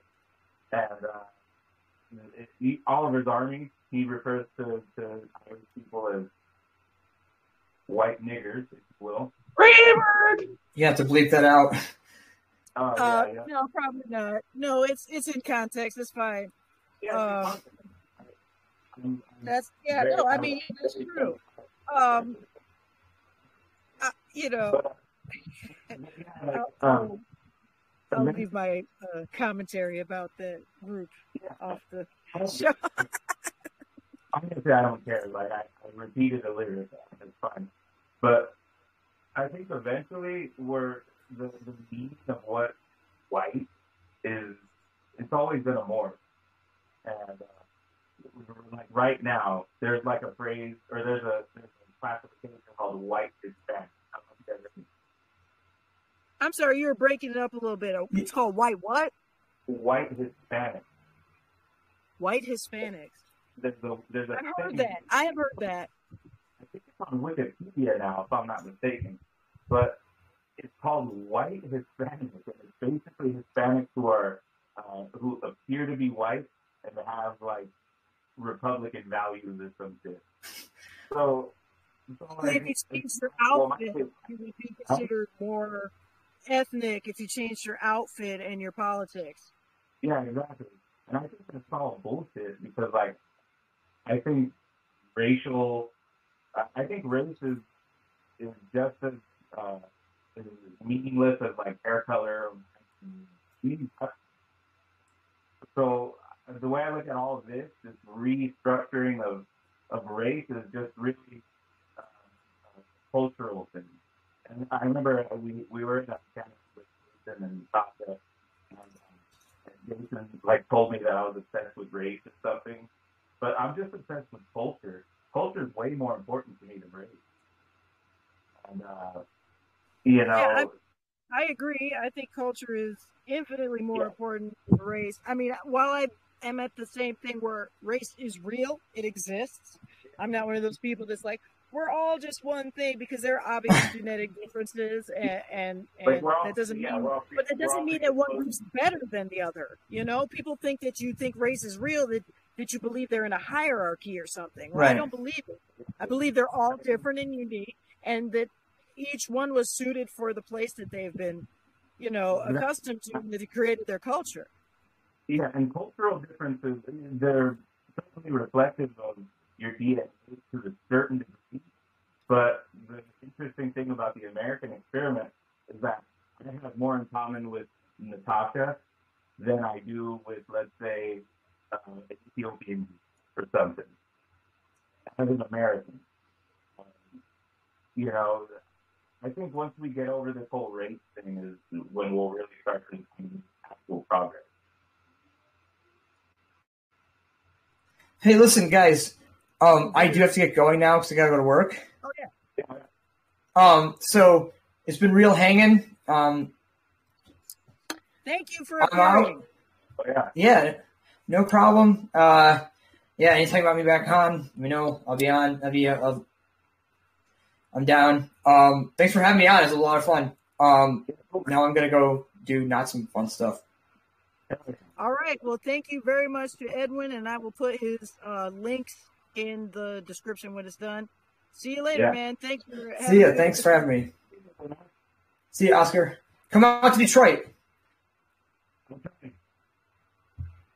I have life, I have life changing things going on right now.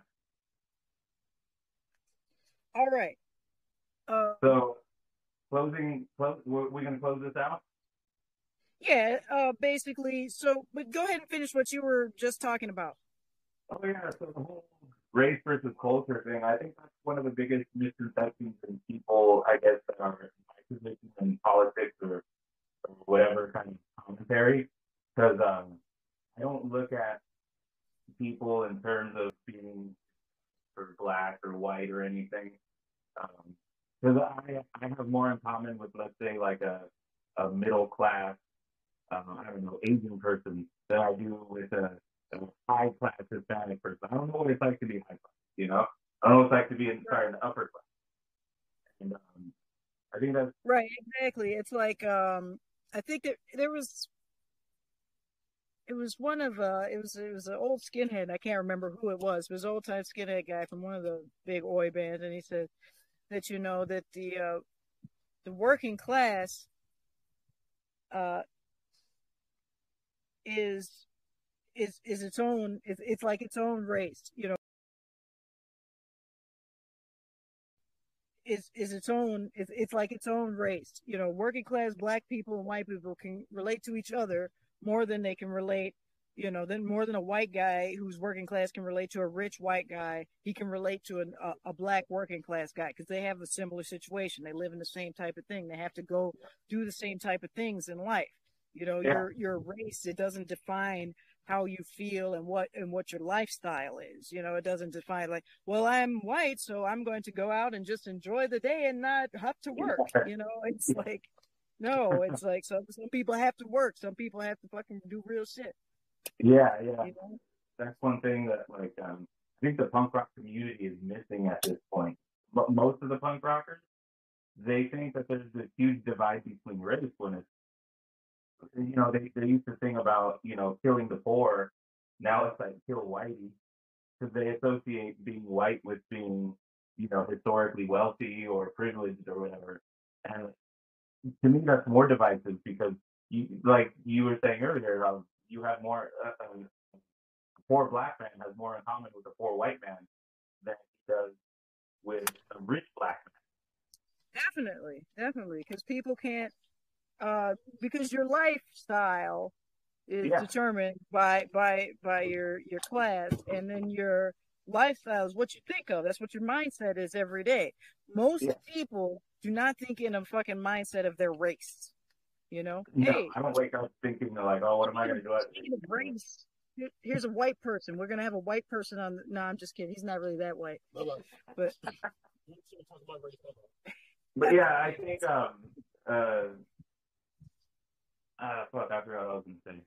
But, um, i'm but sorry yeah, race is race is to me not a, a relevant trait in somebody, and um and that's again another thing that upsets me when I get labeled as a racist or something because it, it's something that means so little to me that they put so much meaning into, and uh and I'm getting like all kinds of threats and hate and everything based on something that I don't really care about. Yeah, based on stuff. That's the thing. It's like, I, come and argue with me about the shit that I believe in and the shit that I'm Yeah. talking about, not this shit that you think I secretly believe in. You want me to disprove that I don't actually believe in it. let's talk about taxes. Let's talk about foreign policy. Let's talk about if we want to talk about race. Let's talk about race relations. I don't give a. You're not inherently good or bad if you're a certain race. Let's talk about how the races get along or can get along better. But no, instead they want to label me a sellout to the white man and all kinds of shit.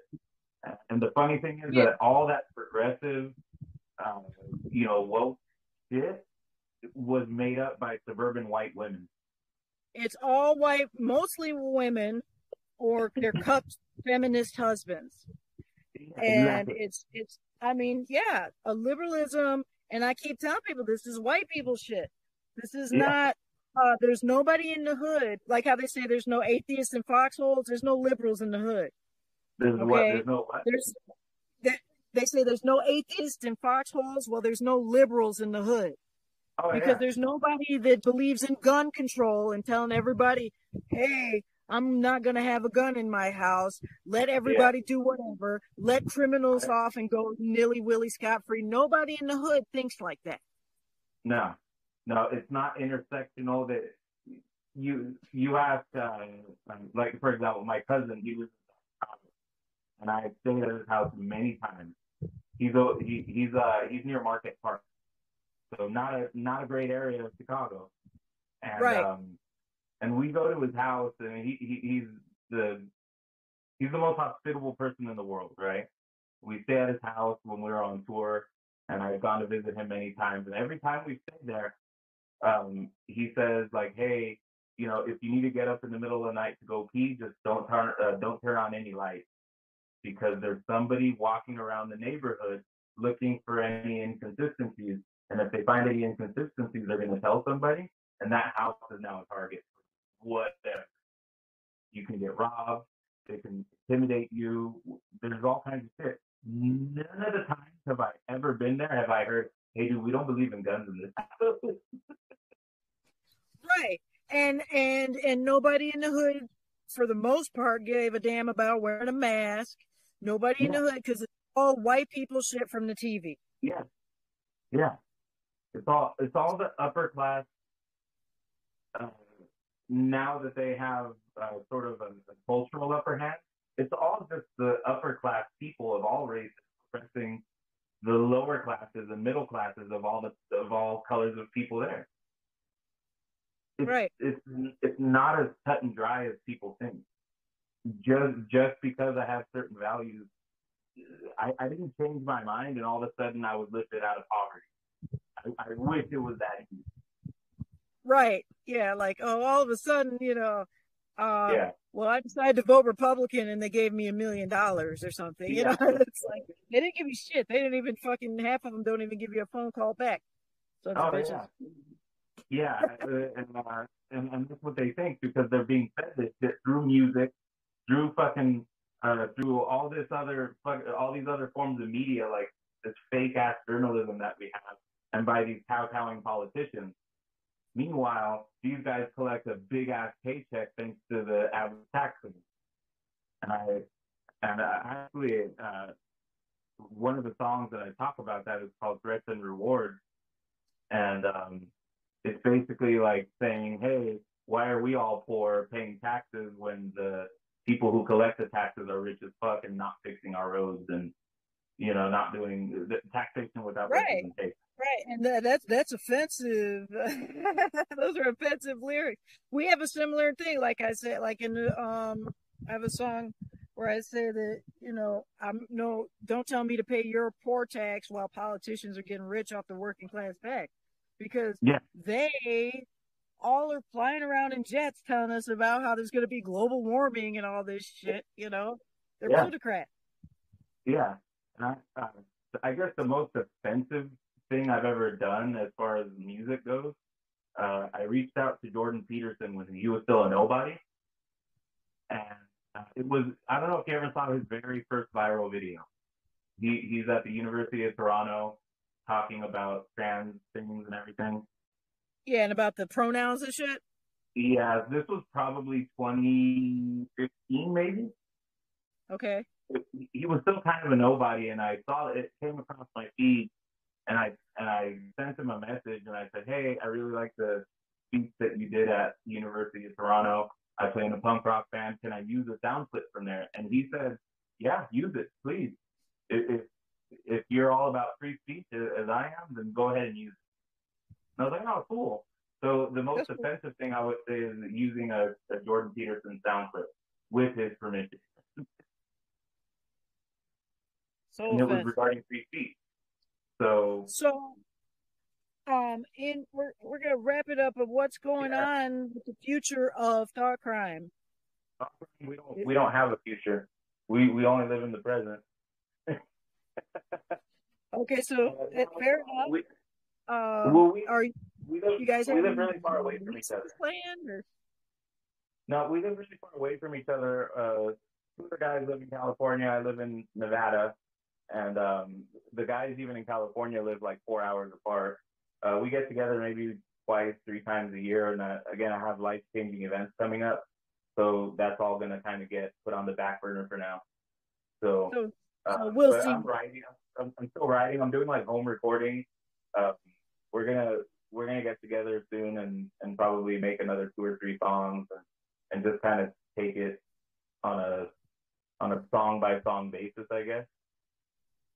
And you uh, had I heard your Facebook took over control of your guys' page on there. So basically, people should not try and look for you on Facebook if they're looking for it, right?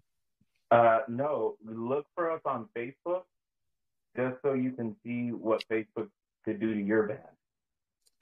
Right. Uh, okay. but we're we're active really just on Instagram, and really we're not even that active on Instagram. Uh, our YouTube got uh, purged out right after I got my Facebook uh, uh, deleted. So like uh, again, it, it's not hard to get a hold of us if you have my phone number. Yeah, right on. you, can- you, you can easily get a hold of us, but as far as the future of Thoughtcrime, uh, a lot of people, a lot of my friends, really, because that's the only people who give a fuck about us. But they're like, they just want to hear stuff and they want to watch us play. So we'll probably play like two or three times a year until we get tired of it. So Maybe. anybody watching this, if they want to check out some Thoughtcrime stuff, y'all have a Bandcamp still, or is there any place people can listen to it? Yeah, it's, it's Thoughtcrime Punk, uh, all one word, all lowercase, uh, on the Bandcamp. Uh, is, we have a link on our Instagram. The Instagram is Thoughtcrime Punk. Uh, you can send us hate mail there. Um, that's pretty much it. Uh, again, it's all on the back burner now, just there's so many life changing events coming up for all of us. But, but I'm and still writing. is just so crazy anyway. Yeah, but- exactly. All right. Well, thank you very much for uh, taking the time to have this discussion. Thank you for coming on. Um, this- slap my gums. I talk way too much. No, that's fine. As people can tell, I've pre-recorded this in the daytime, so it will be airing in at the nighttime. No Uh, pressure. All right. So thanks again, Oscar, and also thanks for Edwin who appeared earlier. And everybody, stay free and have a good time. All right. I hope you enjoyed that discussion Edwin, Oscar, and myself. If you have anything to contribute to this discussion about the counterculture and and alternative spaces as a possibility, is it an option? Whatever. Uh, if you do a band that you sing uh, band B A N N E D type of uh, content, um, get in touch. Come on the show. You see the email right there, oi at bleachbattalion.com, O-I at bleachbattalion, all one word, dot com. And uh, I hope you think a little bit about what you hear uh, tonight and on this show in general. That's the whole purpose is to get the brains going, get the uh, get the almonds tingling. Uh, so for tonight, I'm going to say good night, and uh, we will see you on the next show on Monday. Stay free. Have a good night. Enjoy the hot, hot summer.